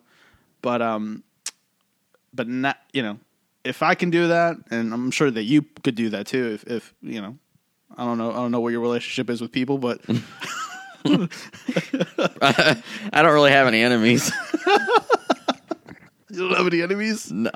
Not that I know of. Yeah. If there's somebody out there that hates me, then sorry. But it's like, yeah, just have the conversation, dude, because it, it it it helps. You know, a lot of people don't think it helps, but it helps having that conversation. You know, and like I said, like I don't know what Triple H's side is, but I can only assume that that's the stuff that he said. It's like, hey, look, it's a different company, you know, and uh, you know, like they probably both aired their grievances or whatever that they had with each other. It's like, hey, I didn't appreciate when you said this, this, and this about me, you know. And Punk could be like, hey, man, yeah, like I was over the line or I stepped over the line or whatever, you know. And, and Punk could have also been like, hey, but like if I'm gonna come back and I want to come back, you know, I just want to make sure that everything is good, you know, all that stuff. Like it's just it's just men being men, mm. having conversations, doing the uncomfortable thing That's all it takes. for business, you know. And who's reaping the re- the rewards right now? WWE, The fans. the fan, well, the fans too, yeah, especially the fans, you know. So I just hope that everything goes well. You know, I hope nobody in WWE in the back tries to have a big head about themselves and try to try to confront CM Punk. Because look, we all know what's going to happen if you do. it ain't going to end well for you. No. It's like at this point, if if CM Punk has a reputation of being easily agitated, don't agitate him. Or, you know, or or if you're going to confront him, just know he's not going to step down. No. he's going to step up to your face. So just you know, you mess with the bull, you get the horns. You don't want them horns. you know, You don't want them punk horns. as a, as a as a famous movie from Chicago once said, "You mess with the bull, you get the horns." Don't mess with the bull. Don't mess with the bull, baby. You don't mess with the bull. Jack Perry learned the hard way. He messed with the bull. He got the horns. That jungle boy got the horns. you know, the beautiness, the beauty of, of, of life. You know, um, man, for me, I think I think uh, going forward, CM Punk, he's moved on from AEW. He's moved on from all of that. It'll be interesting to see how it's brought up, but I think it's going to be handled well. and I don't know. I'm just excited. I'm excited to see how. Uh, I don't know. I'm excited to see how it all goes down. I'm You looking know? forward to Raw just to see what happens. If there's any kind of because he hasn't really had any interactions with anybody other than those like backstage, uh, quick interactions with like Kevin Owens and LA Knight and all that. Um, I'm I'm really looking forward to him actually getting into a program. Yeah. Yeah, but we gotta get to the rumble, to the rums. You know. Who knows? Maybe he'll feud with uh with Dom Dom. Oh, dude, that'd Dirty be, that'd Dom. be great. Like if, if if anything, give him a mini feud. Just give him a little mini feud with with with Dirty Dom, bro. There's al- there's already history there. You could mine from, you know. So it's it's simple. It's easy, you know.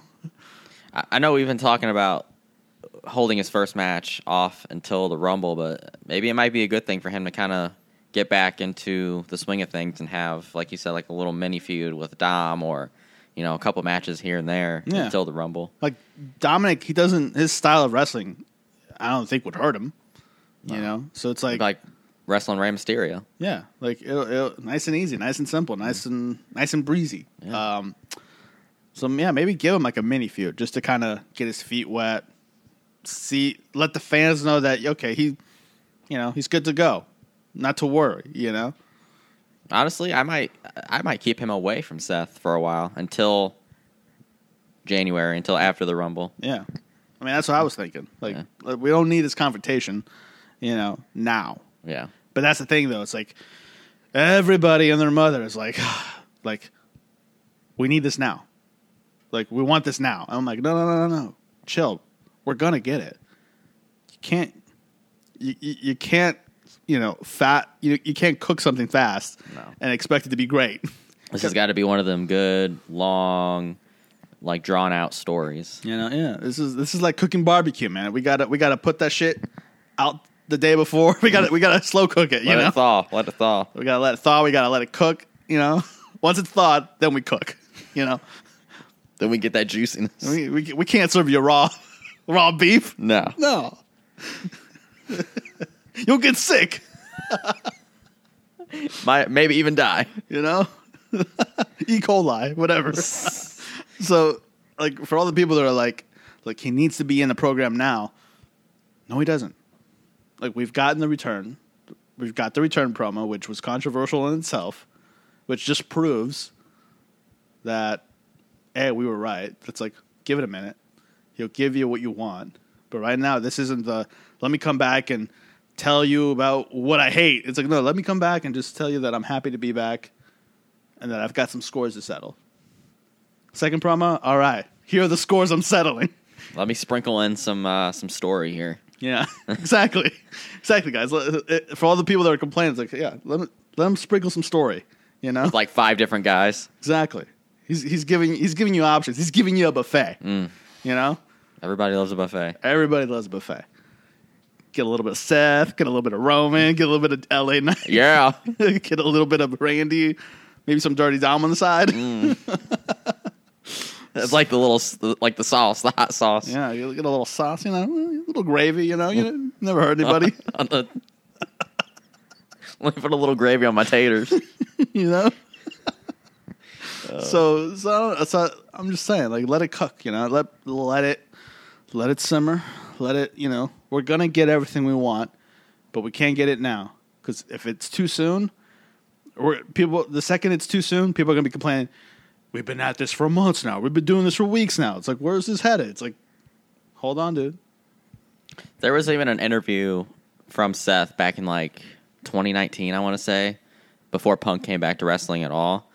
And he was asked about Punk, and he basically said like a lot of the same things that we've already talked about. But he also said, um, you know, if Punk wants to come back and you know do this, there's only one place to do it. That's at WrestleMania in the main event. So they could even bring that interview, kind of uh, incorporate that into the feud as well. Yeah, you know, CM Punk could be like, Seth, I accept your challenge, and Seth's like, what are we talking about? It's like you said it. You know, a couple of years, like he, he, he could- yeah, you like you said, he could, he could bring up the clip and be like, you said there was only one place to do this, and I agree, it is at WrestleMania. for the World Heavyweight Championship. Boom. You're good to go. You're off to the races. Uh, Again, there's so many entry points just to Seth, and then there's so many entry points just to Roman.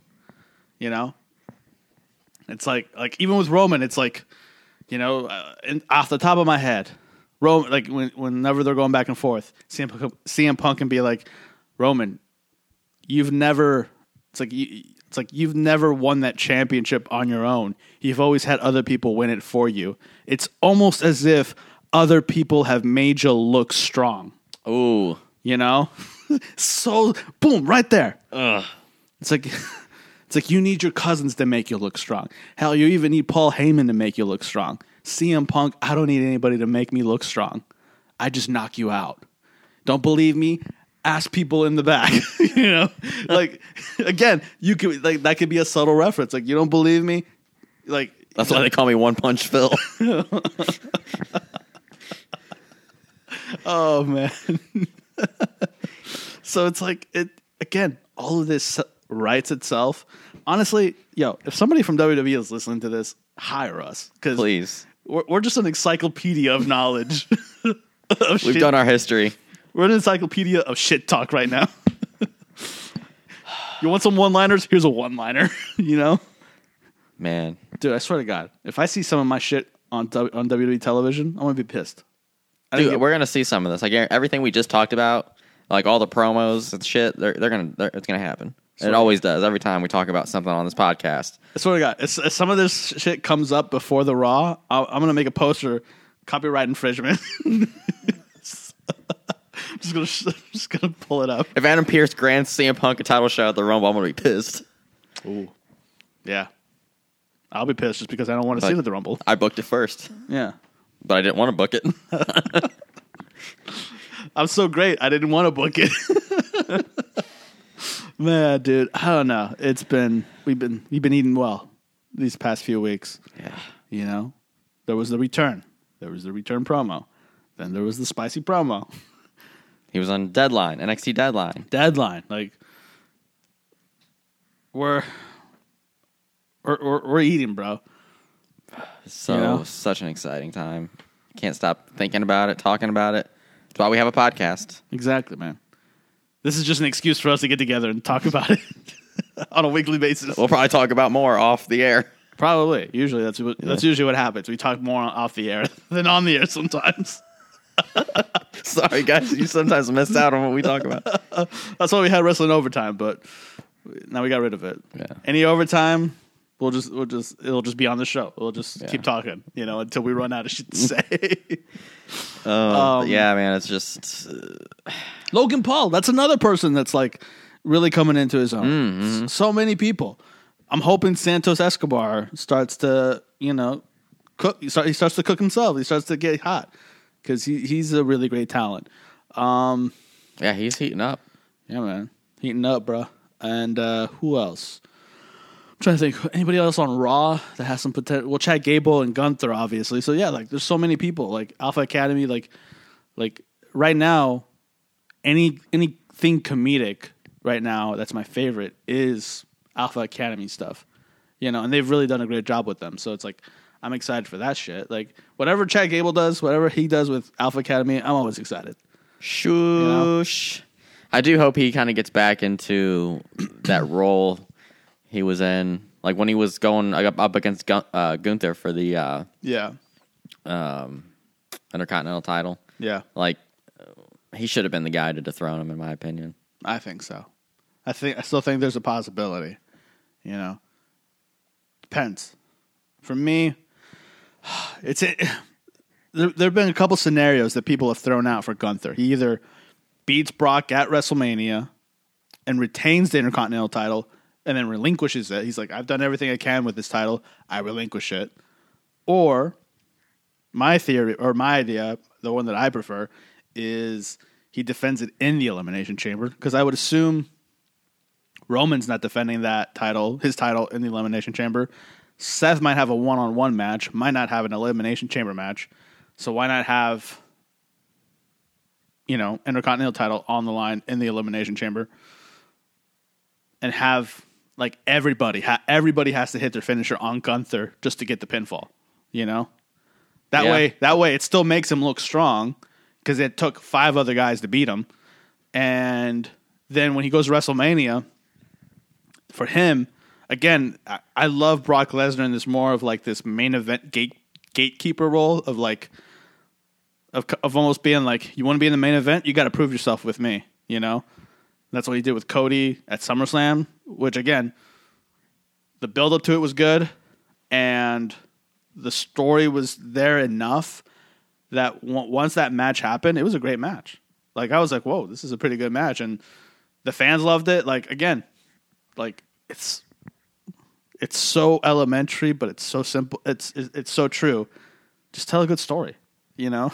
Mm-hmm. So simple. And then at the end, when he fucking shook Cody Rhodes' hand, it's like, and to know that that wasn't scripted, it was real.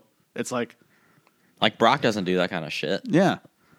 Like imagine, imagine if Brock Lesnar loses to Gunther at WrestleMania. It's not for the title because Gunther doesn't have the title. It's just a, it's just man on man, one on one. At the end of it, Brock Lesnar shakes Gunther's hand. He would too. You know. a little fist bump, something. He, I, Yeah, yeah, that'd be great. like getting getting the nod from Brock Lesnar. Boom, you're automatic main event main eventer at that point. It's like you should be you should be going after the world title. You should be going after the universal title. You know, That could transition him into a babyface role, possibly. getting that respect from Brock. Yeah, Because I'm sure Brock's going to be the babyface in that program if that's where they end up going. Yeah. So th- th- there's so many possibilities with Gunther too. Like, like I feel like he is like at the cusp of transitioning into a main eventer. That it, you know, I think he needs to lose the Intercontinental title and start making his way to the two major titles, whichever they will be. I don't know which one. Whether If- he gets traded to SmackDown, whether he gets traded to Raw or stays on Raw, who knows? If Punk wasn't back, I would have said go, he's a you know strong possibility to win the Rumble and go on to face for, uh, one of the champions, but they might hold off on that a little longer. Yeah. I would. I wouldn't. That's the thing, too. It's like, for whatever reason, when it comes to men, when it comes to the main event scene, they, the sooner you put them in that spot, the faster they fizzle. I want Gunther's to be kind of like his title reign has been nice, slow burn.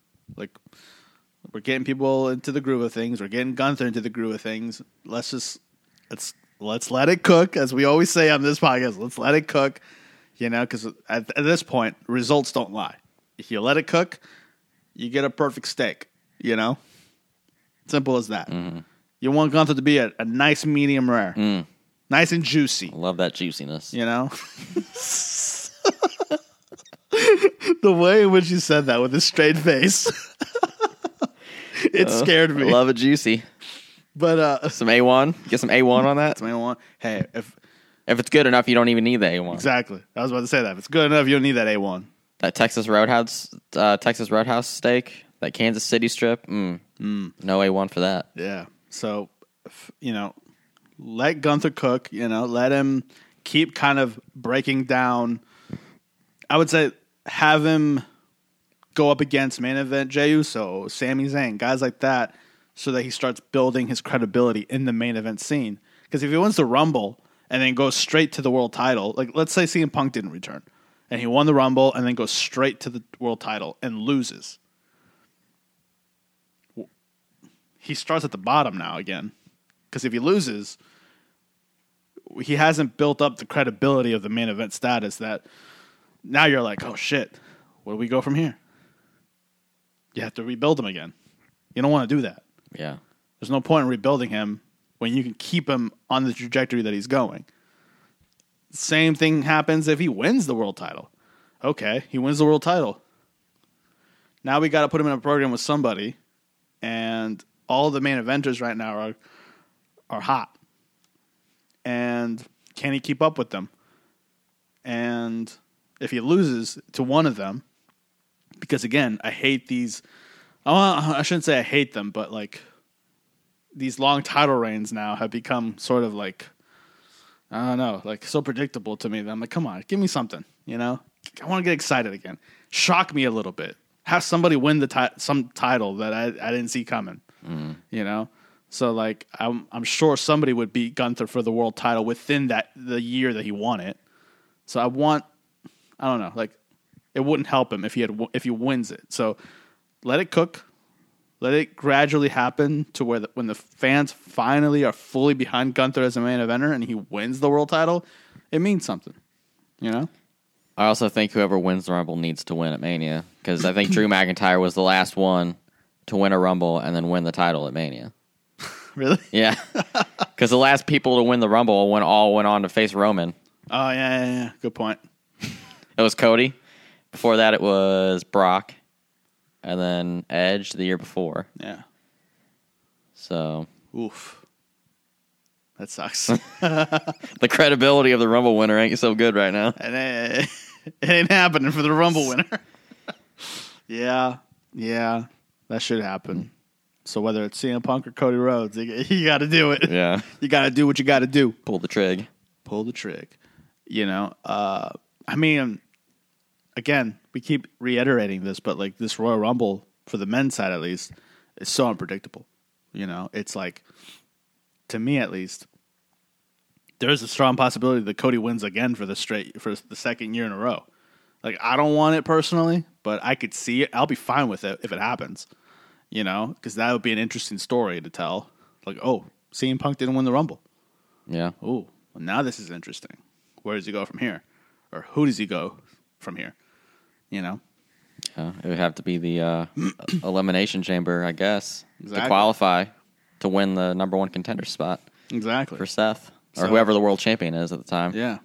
So it depends. And then we keep forgetting, but Damian Priest holds the money in the bank. Yeah. So he can cash in at any moment. He he might he might want to cash in before WrestleMania. He might want to go into WrestleMania as champion. Maybe Yeah. he'll announce ahead of time like I'm cashing in main event of whatever Raw or at the Elimination Chamber. I don't know. I don't know. I mean, he might pull. Dep- it depends if if Seth defends the title in a in a, an elimination chamber. If Seth does it, there's a chance that Damian cashes in that night. I don't know, pulls an edge and mm. cashes in after an elimination chamber. Yeah. You know, boom, encyclopedia encyclopedia of knowledge. Oh shit. You know, there's so again, so many things could happen. So many things um, can happen, and and it's at this point, it's just it's just obnoxious how many good things could happen. Yeah. You know, between now and WrestleMania, I'm pumped. I'm pumped, dude. Like it's, I'm at this point, dude. I just I, I want to get my tickets for WrestleMania. Yeah. I uh man. It's gonna be one hell of a one hell of a road. yeah, I can't. One wait. hell of a show. It's gonna be some good stuff, dude. I hope there's people out there who are as excited as we are. It's some good shit, bro. We, we're getting some good shit. it's been a while since we've gotten some good shit. It has been. You know, well, that's a lie. We, this past year, we've had a lot of good shit, but like overall, I'm saying for WWE fans, you know, I don't think we've had anything good since like 2012. you know, No. Maybe, Maybe- 2013. Maybe the uh maybe AEW kind of forced WWE's hand because they were hot for the first few years up until maybe 20 maybe last year 2022 late 2021 something like that I would say they were hot up until this. I would say after new, after um, what was it? Uh, AEW Revolution. This year this year? 2023 2023 yeah after after this year's revolution i feel like it started to kind of decline a little bit you know Well, I was gonna say it was like maybe WWE kind of like saw what was going on or something. I know there's been a change with the whole TKO stuff, and you know Vince not being in power anymore, so maybe that has something to do with it. But because you know back in the day when WCW was hot, the WWE saw what they were doing, and they they had to change some things. yeah So you know maybe that was kind of a a wake up call for WWE. Like, hey, you know we need to get some better stories going. We need to get we need to do something. So I don't know. Maybe AEW kind of had a hand in what WWE is doing now. of course they did like that's to deny that would be stupid like like we know this for a fact that WWE they made sure to re-sign everybody that they wanted to re-sign for an extra four. Like they made sure to give people bonuses and like extra money to not sign with AEW, so they wouldn't go to AEW. You know, so yeah, like they they AEW did Yeah. force WWE's hand as far as like not only competing with them on a financial level as far as like paying the wrestlers, but also like you said, the creative and booking and all that stuff and, and stories and all of that good shit. Like it forced WWE to get creative and to have better storylines and they were producing I don't know what the past 10 years. You know? So it's like you know, again, that's what that's what I'm saying like I don't want AEW to go away cuz the second it goes away and WWE is like we did it. We did it again. we can we can we can chill out now, guys. we can chill out. I'm afraid maybe they they kind of uh, let the foot off the pedal uh, off you know off the pedal a little bit you know yeah. So we we need AEW to pick back up a little bit. yeah. So again, This is our version of WCW versus WWE because like we weren't uh, we were too young to even watch like that uh, Yeah. that war. So like by the time WCW went out of business, like I hadn't even started watching until they were gone. So yeah, I didn't start watching until like end of 2005. Yeah. So I was almost I, we were almost done with the ruthless aggression era by the time I started watching. Now, even though they're not playing on the same night, like it's still like it's still kind of you know it's competition. Like Yeah. it's still a little bit of a war going on there, which is a good thing. Yeah, I think so. I think it's a good thing. Um, and like I said, that's why I want AEW to do well. Like like every, like like we've said on this podcast numerous times at nauseum at this point. All of our criticisms aren't so that AEW goes away. Our criticisms are so that it grows and gets better and learns from its mistakes. You know, like like you were telling me with your son earlier today before the podcast started like you know started acting up a little bit started to show some signs that you don't like and you're like hey we gotta gotta nip this in the bud we gotta we gotta criticize your you know your actions and what you're doing. I got a three year old guys. yeah. The threatening threes you know? So it's the same sort of metaphor. It's like look we gotta we gotta t- we gotta nip the shit in the butt, tony. We gotta talk about what you're doing what mm. your actions you're taking your booking style. Like it ain't working you know? And like as much as you want to cater to the hardcore fans the niche crowd you gotta did i say niche or niche niche niche, Niche. crowd um, you gotta also try to get casual fans to get in so that they become AEW fans. You know, so you gotta find a way to get them to watch as well. So it's like it's not just hardcore fans, hardcore fans, hardcore fans. You know, gotta gotta branch out, and that's why when I said that, um, or that's why whenever John Moxley said that, uh, what uh, what uh, what WWE does is entertainment, and what AEW does is wrestling, pro wrestling. Again, I strongly disagree. You know, I do too. if They- anything, WWE is the most pro wrestling because it's all about the story. You know, it's like, Both companies have something of entertainment. like it's not just one company over the other. yeah, And that's the thing. Like I've I've loved certain segments in AEW. I, like I love the Jericho MJF stuff when they did this little song and dance, like this kind of Frank Sinatra thing. I loved again the whole MJF CM Punk feud was promo, promo, promo, segment, segment, segment, match. It was always it was it was basically a WWE thing. MJF, Adam Cole, that's all entertainment, fun. Yeah. You know, it, it was just mostly promos, backstage stuff, the kangaroo stuff. Like, how was that not entertaining? Yeah, it's like that's another thing too, which is again I read online. It's like how MJF became the biggest goofball in 2023. It's like I don't think so. Uh, In my opinion, I don't think so. But also from a pers- from a objective perspective, they've had to rely on MJF a lot since I would say All Out Of last, of this year. yeah. They've well, had- honestly, probably since last year when the brawl out happened, because CM yeah. Punk immediately was suspended. well, yeah, yeah, the and brawl the out elite, too. The elite was, you know, they were gone for a while. Yeah. and MJF immediately he pretty much stepped in and took over. He, he that's when he Yeah. became champion. and with Bryan Danielson with injury after injury, Yeah. you know, so it's like MJF had to step up, and I mean, I mean, at this point, he's been, you know, heavily used uh, to the point where, like, does he do some corny stuff? Yeah, but it's like at the same time, he's trying everything in his power to make sure that fans remember and come back to the shows because they're like, oh, I loved MJF. I want to go back to an AEW, AEW show, a Dynamite, whatever, Collision, who knows? Mm-hmm.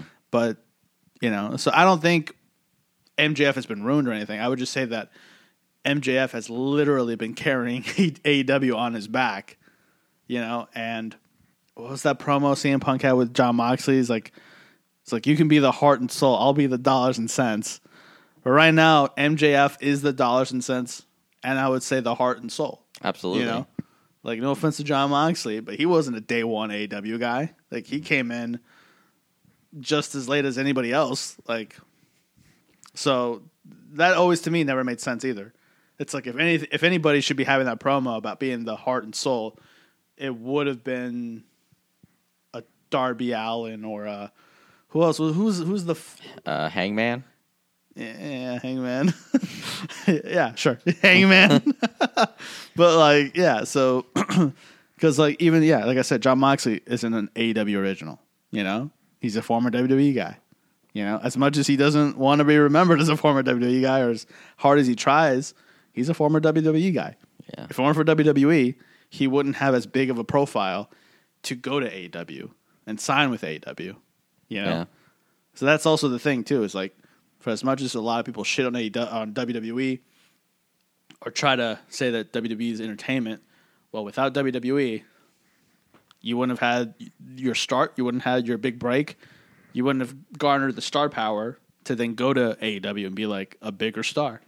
So, you know, it's it's catch twenty two, as Yeah. I always say. You know. I agree. So I don't know. Uh, to me, AEW will be fine if and only if they listen to the criticism and start to right the ship right now.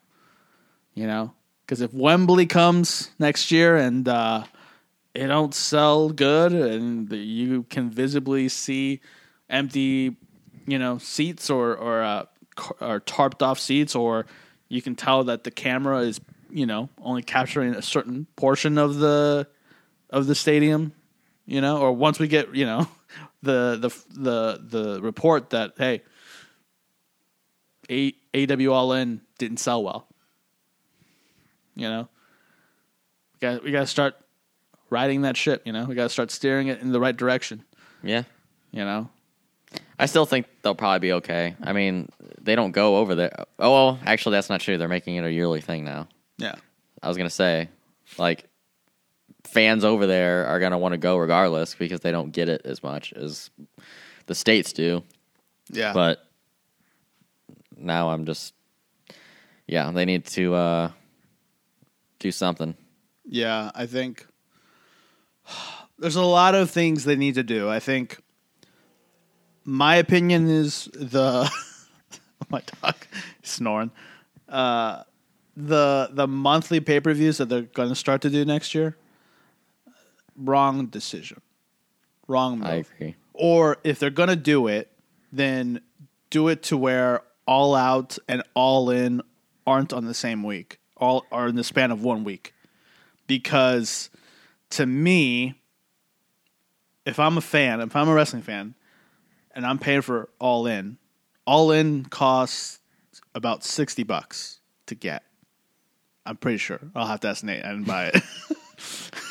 but uh but I'm assuming but if that's their WrestleMania all in, then maybe it, it costs even more. Maybe it costs like seventy five dollars to get.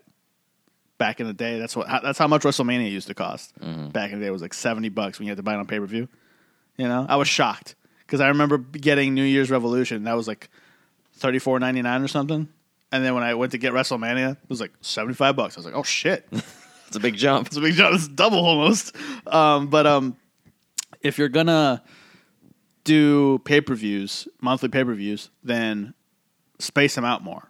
Don't have all in and all out be in the span of one week. Because again, if you're a wrestling fan, do you really want to pay over a hundred bucks in a in a week for a pay per view? Uh, no, Oh, Nate did. Nate did. He even went Yeah. traveled to All Out. No, I don't think he went this year.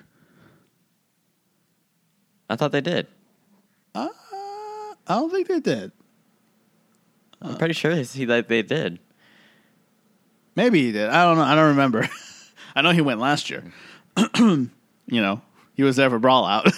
but um, He was in the back. He was a stooge. he was a stooge. Um, I would say, I don't know. I, I think I would say move all out or move all in. Like, it, obviously, all in is set on its date. You know, you can't change it now. Like, it's been, they're advertising now for all in. So, all out, I would say move it a week or two, maybe. Yeah, like end of September, Yeah. and then you can still have full gear at like end of November. Yeah. And then Wrestle Dream. Well, actually, I think they had Wrestle Dream before Full Gear. So Wrestle Dream is in October. Oh shit, Yeah. So that's tough. that was a one, that wasn't a one time thing. No, I don't think so. I think it's going to be a yearly thing. So, yeah, they got to figure it out.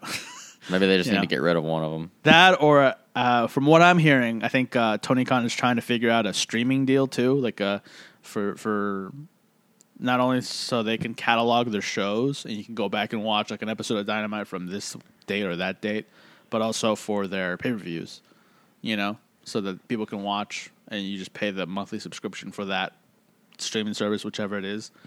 So That'd be you know, nice. yeah, that would be nice. So maybe I'd watch a pay per view again. Well, that's what made them so special was, um, they didn't have so many pay per views. They Yeah. it was like every four months at least because you had uh, Revolution in Revolution March. in March, Double, or Nothing, in May. In May.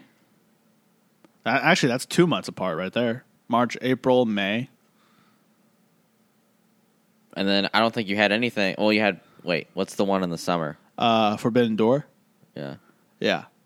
So Forbidden Door. and then All Out. I think before they did the All In was Yeah. All Out was after that. Yeah. So I think Forbidden Door was in July.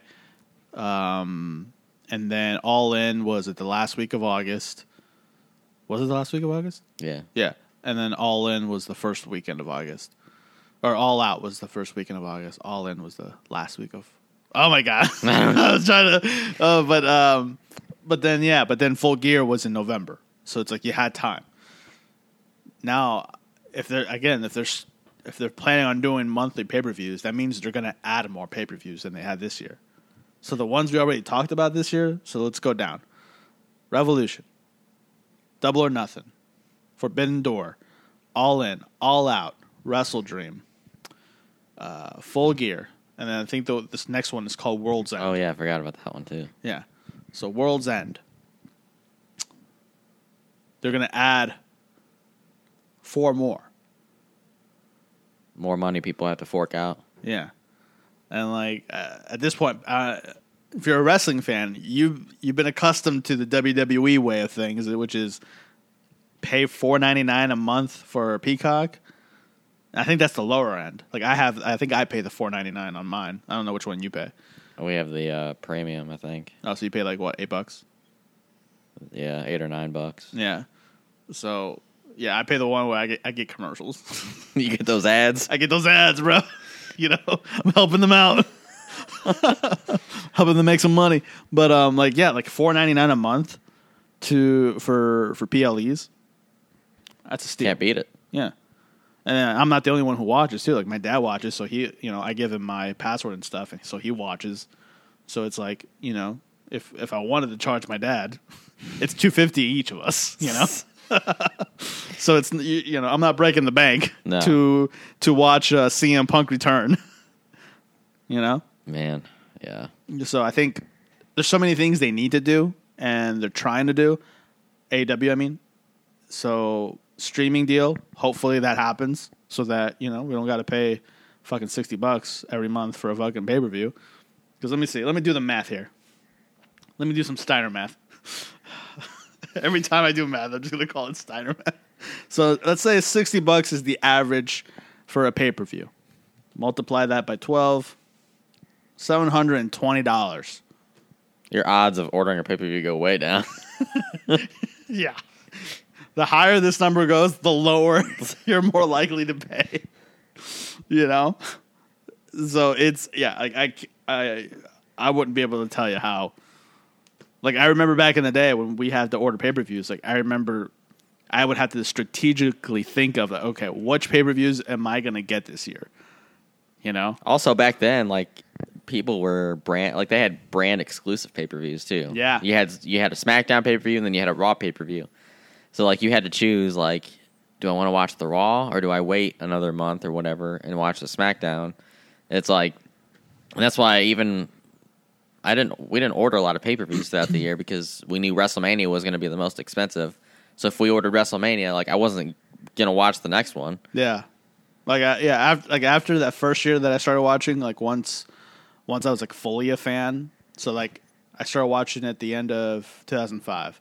So I watched New Year's Revolution. I didn't get the Rumble. I didn't get. I didn't get Mania. I didn't get the. I didn't couldn't do it. But I think I got SummerSlam, if I remember correctly. And then after that, I was like, okay, I, I'm going to try to at least get the big four SummerSlam, Survivor Series, Rumble, and Mania. And so for the most part, those were the ones that I always stick to. And then every once in a while, I would get an Unforgiven or um, what was another one? Vengeance, Vengeance. Um, I didn't get Vengeance 2006.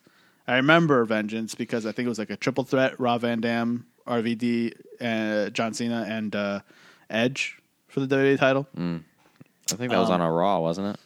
Was he on a Raw? Or was that Vengeance? I think Vengeance was Edge and versus RVD. Yeah, that was it. There we go. Taboo Tuesday, Taboo Tuesday, Cyber. Cyber Sunday. you know, I, uh, there was one I- that I wanted to watch, but I couldn't like buy it because it was too. I would just you know wait for it to come out on DVD or something. yeah, I wouldn't wait. I wouldn't. I wouldn't get the DVD unless I was there. You know, Yeah. that's what I've done mostly. Is is like if I was there, yeah, I'll get the DVD or the Blu-ray. You know, so I could spot myself, be like, oh, that's me. Judgment Day 07. Oh yeah, baby. Me and my dad will be forever immortalized. SummerSlam 13. Oh, bro, we'll be forever immortalized. our sign at least. Yeah. You know? Like in the future, our great great grandchildren would be like, those are our great great grandfathers right there. you see that sign that says came from St. Louis to see Orton cash in? They're famous. Those are our ooses, Uncle Lucy's. Uncle Oosies, you know? Grand, great grandpa Oos, Yeet. Uncle Yeet. Uh, but um, but, but yeah, shit. I can't stop laughing now. You son of a bitch. I'm losing it. Oh man, bro. I think we've been recording for an hour and fifty. Oh no. I I can't tell if we've been recording for two hours. I have no idea. I think we've been recording for two hours, dude. It's nine thirty eight. You got here like at seven. Oh, shit. You're right. shit! This is gonna be a long one, buddy. Damn. we might as well done an overtime. this is way over time. Yeah, this is super overtime. Uh, man, is there anything else we need to talk about? I, th- I don't think so. I think we covered it all. Yeah, I think yeah, like AEW, fix your shit. WWE, keep doing what you're doing. yeah, you're, you're on the right path. Stay the course. Let's get on that road to Mania. Let's do it. We'll we'll be there. At this point, it's just a matter of time before we get our tickets. Uh, but we're we're gonna be at WrestleMania, whether we get the best seats or the worst seats. Like at this point, we just want to be there. Yeah, at this for point, sure. you know, for that moment when we hear cult of Bullshit- cult of personality. Dude, I don't. I, I've been off today with my words. I feel like I've been. I feel like I've been saying things and I don't know. Yeah. Shut the fuck up. Cult of personality, All right. live and in living color. Yeah, for sure. Oh, We've been waiting 10 years. I mean, we'll probably hear it uh, on Raw when we go. So Wait, we'll- we're going to Raw? we're going to Raw Since when? since today. How so? I got tickets. You won't know where we're sitting. We're doing Raw and Mania. We're doing Raw and Mania. You won't know where we're sitting. Well, this is a pleasant surprise. So Breaking news on the Stooges. I'm always breaking news. you won't know where we're sitting until you get to choose. You get to choose. You get to learn day of or for your birthday. Actually, your birthday is birthday after. after. So day of. mind. So day of. Okay, day of, or I can let you know at the day of the Rumble. Hmm. Okay.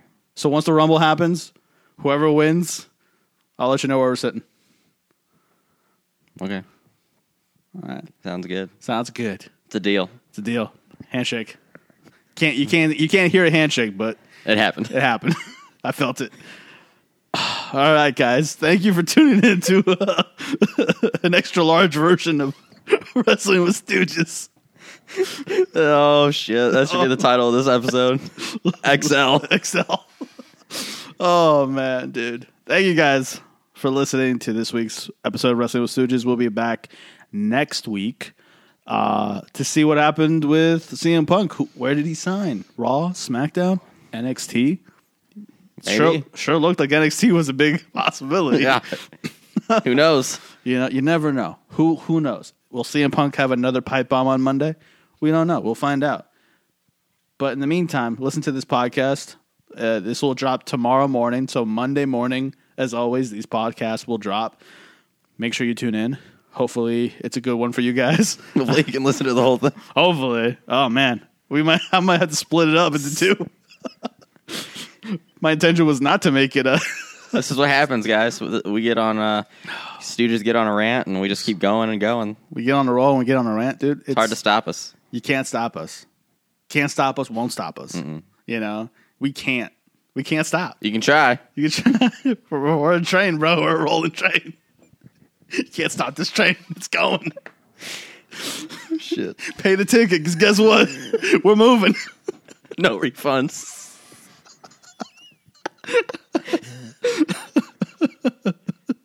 Call your mama because you're gonna be late for dinner tonight.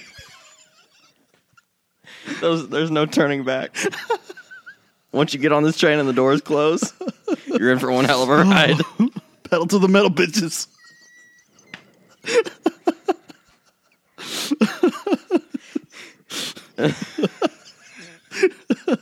no stoplight in our future. We're running those bitches. Oh, oh ye- fuck. Yellow light? No thanks. We're speeding up. Yellow means go faster. Oh shit. Uh, Well, guys, thanks for tuning in this week. And as always, what do we what do we say? what do we say? Stooges out.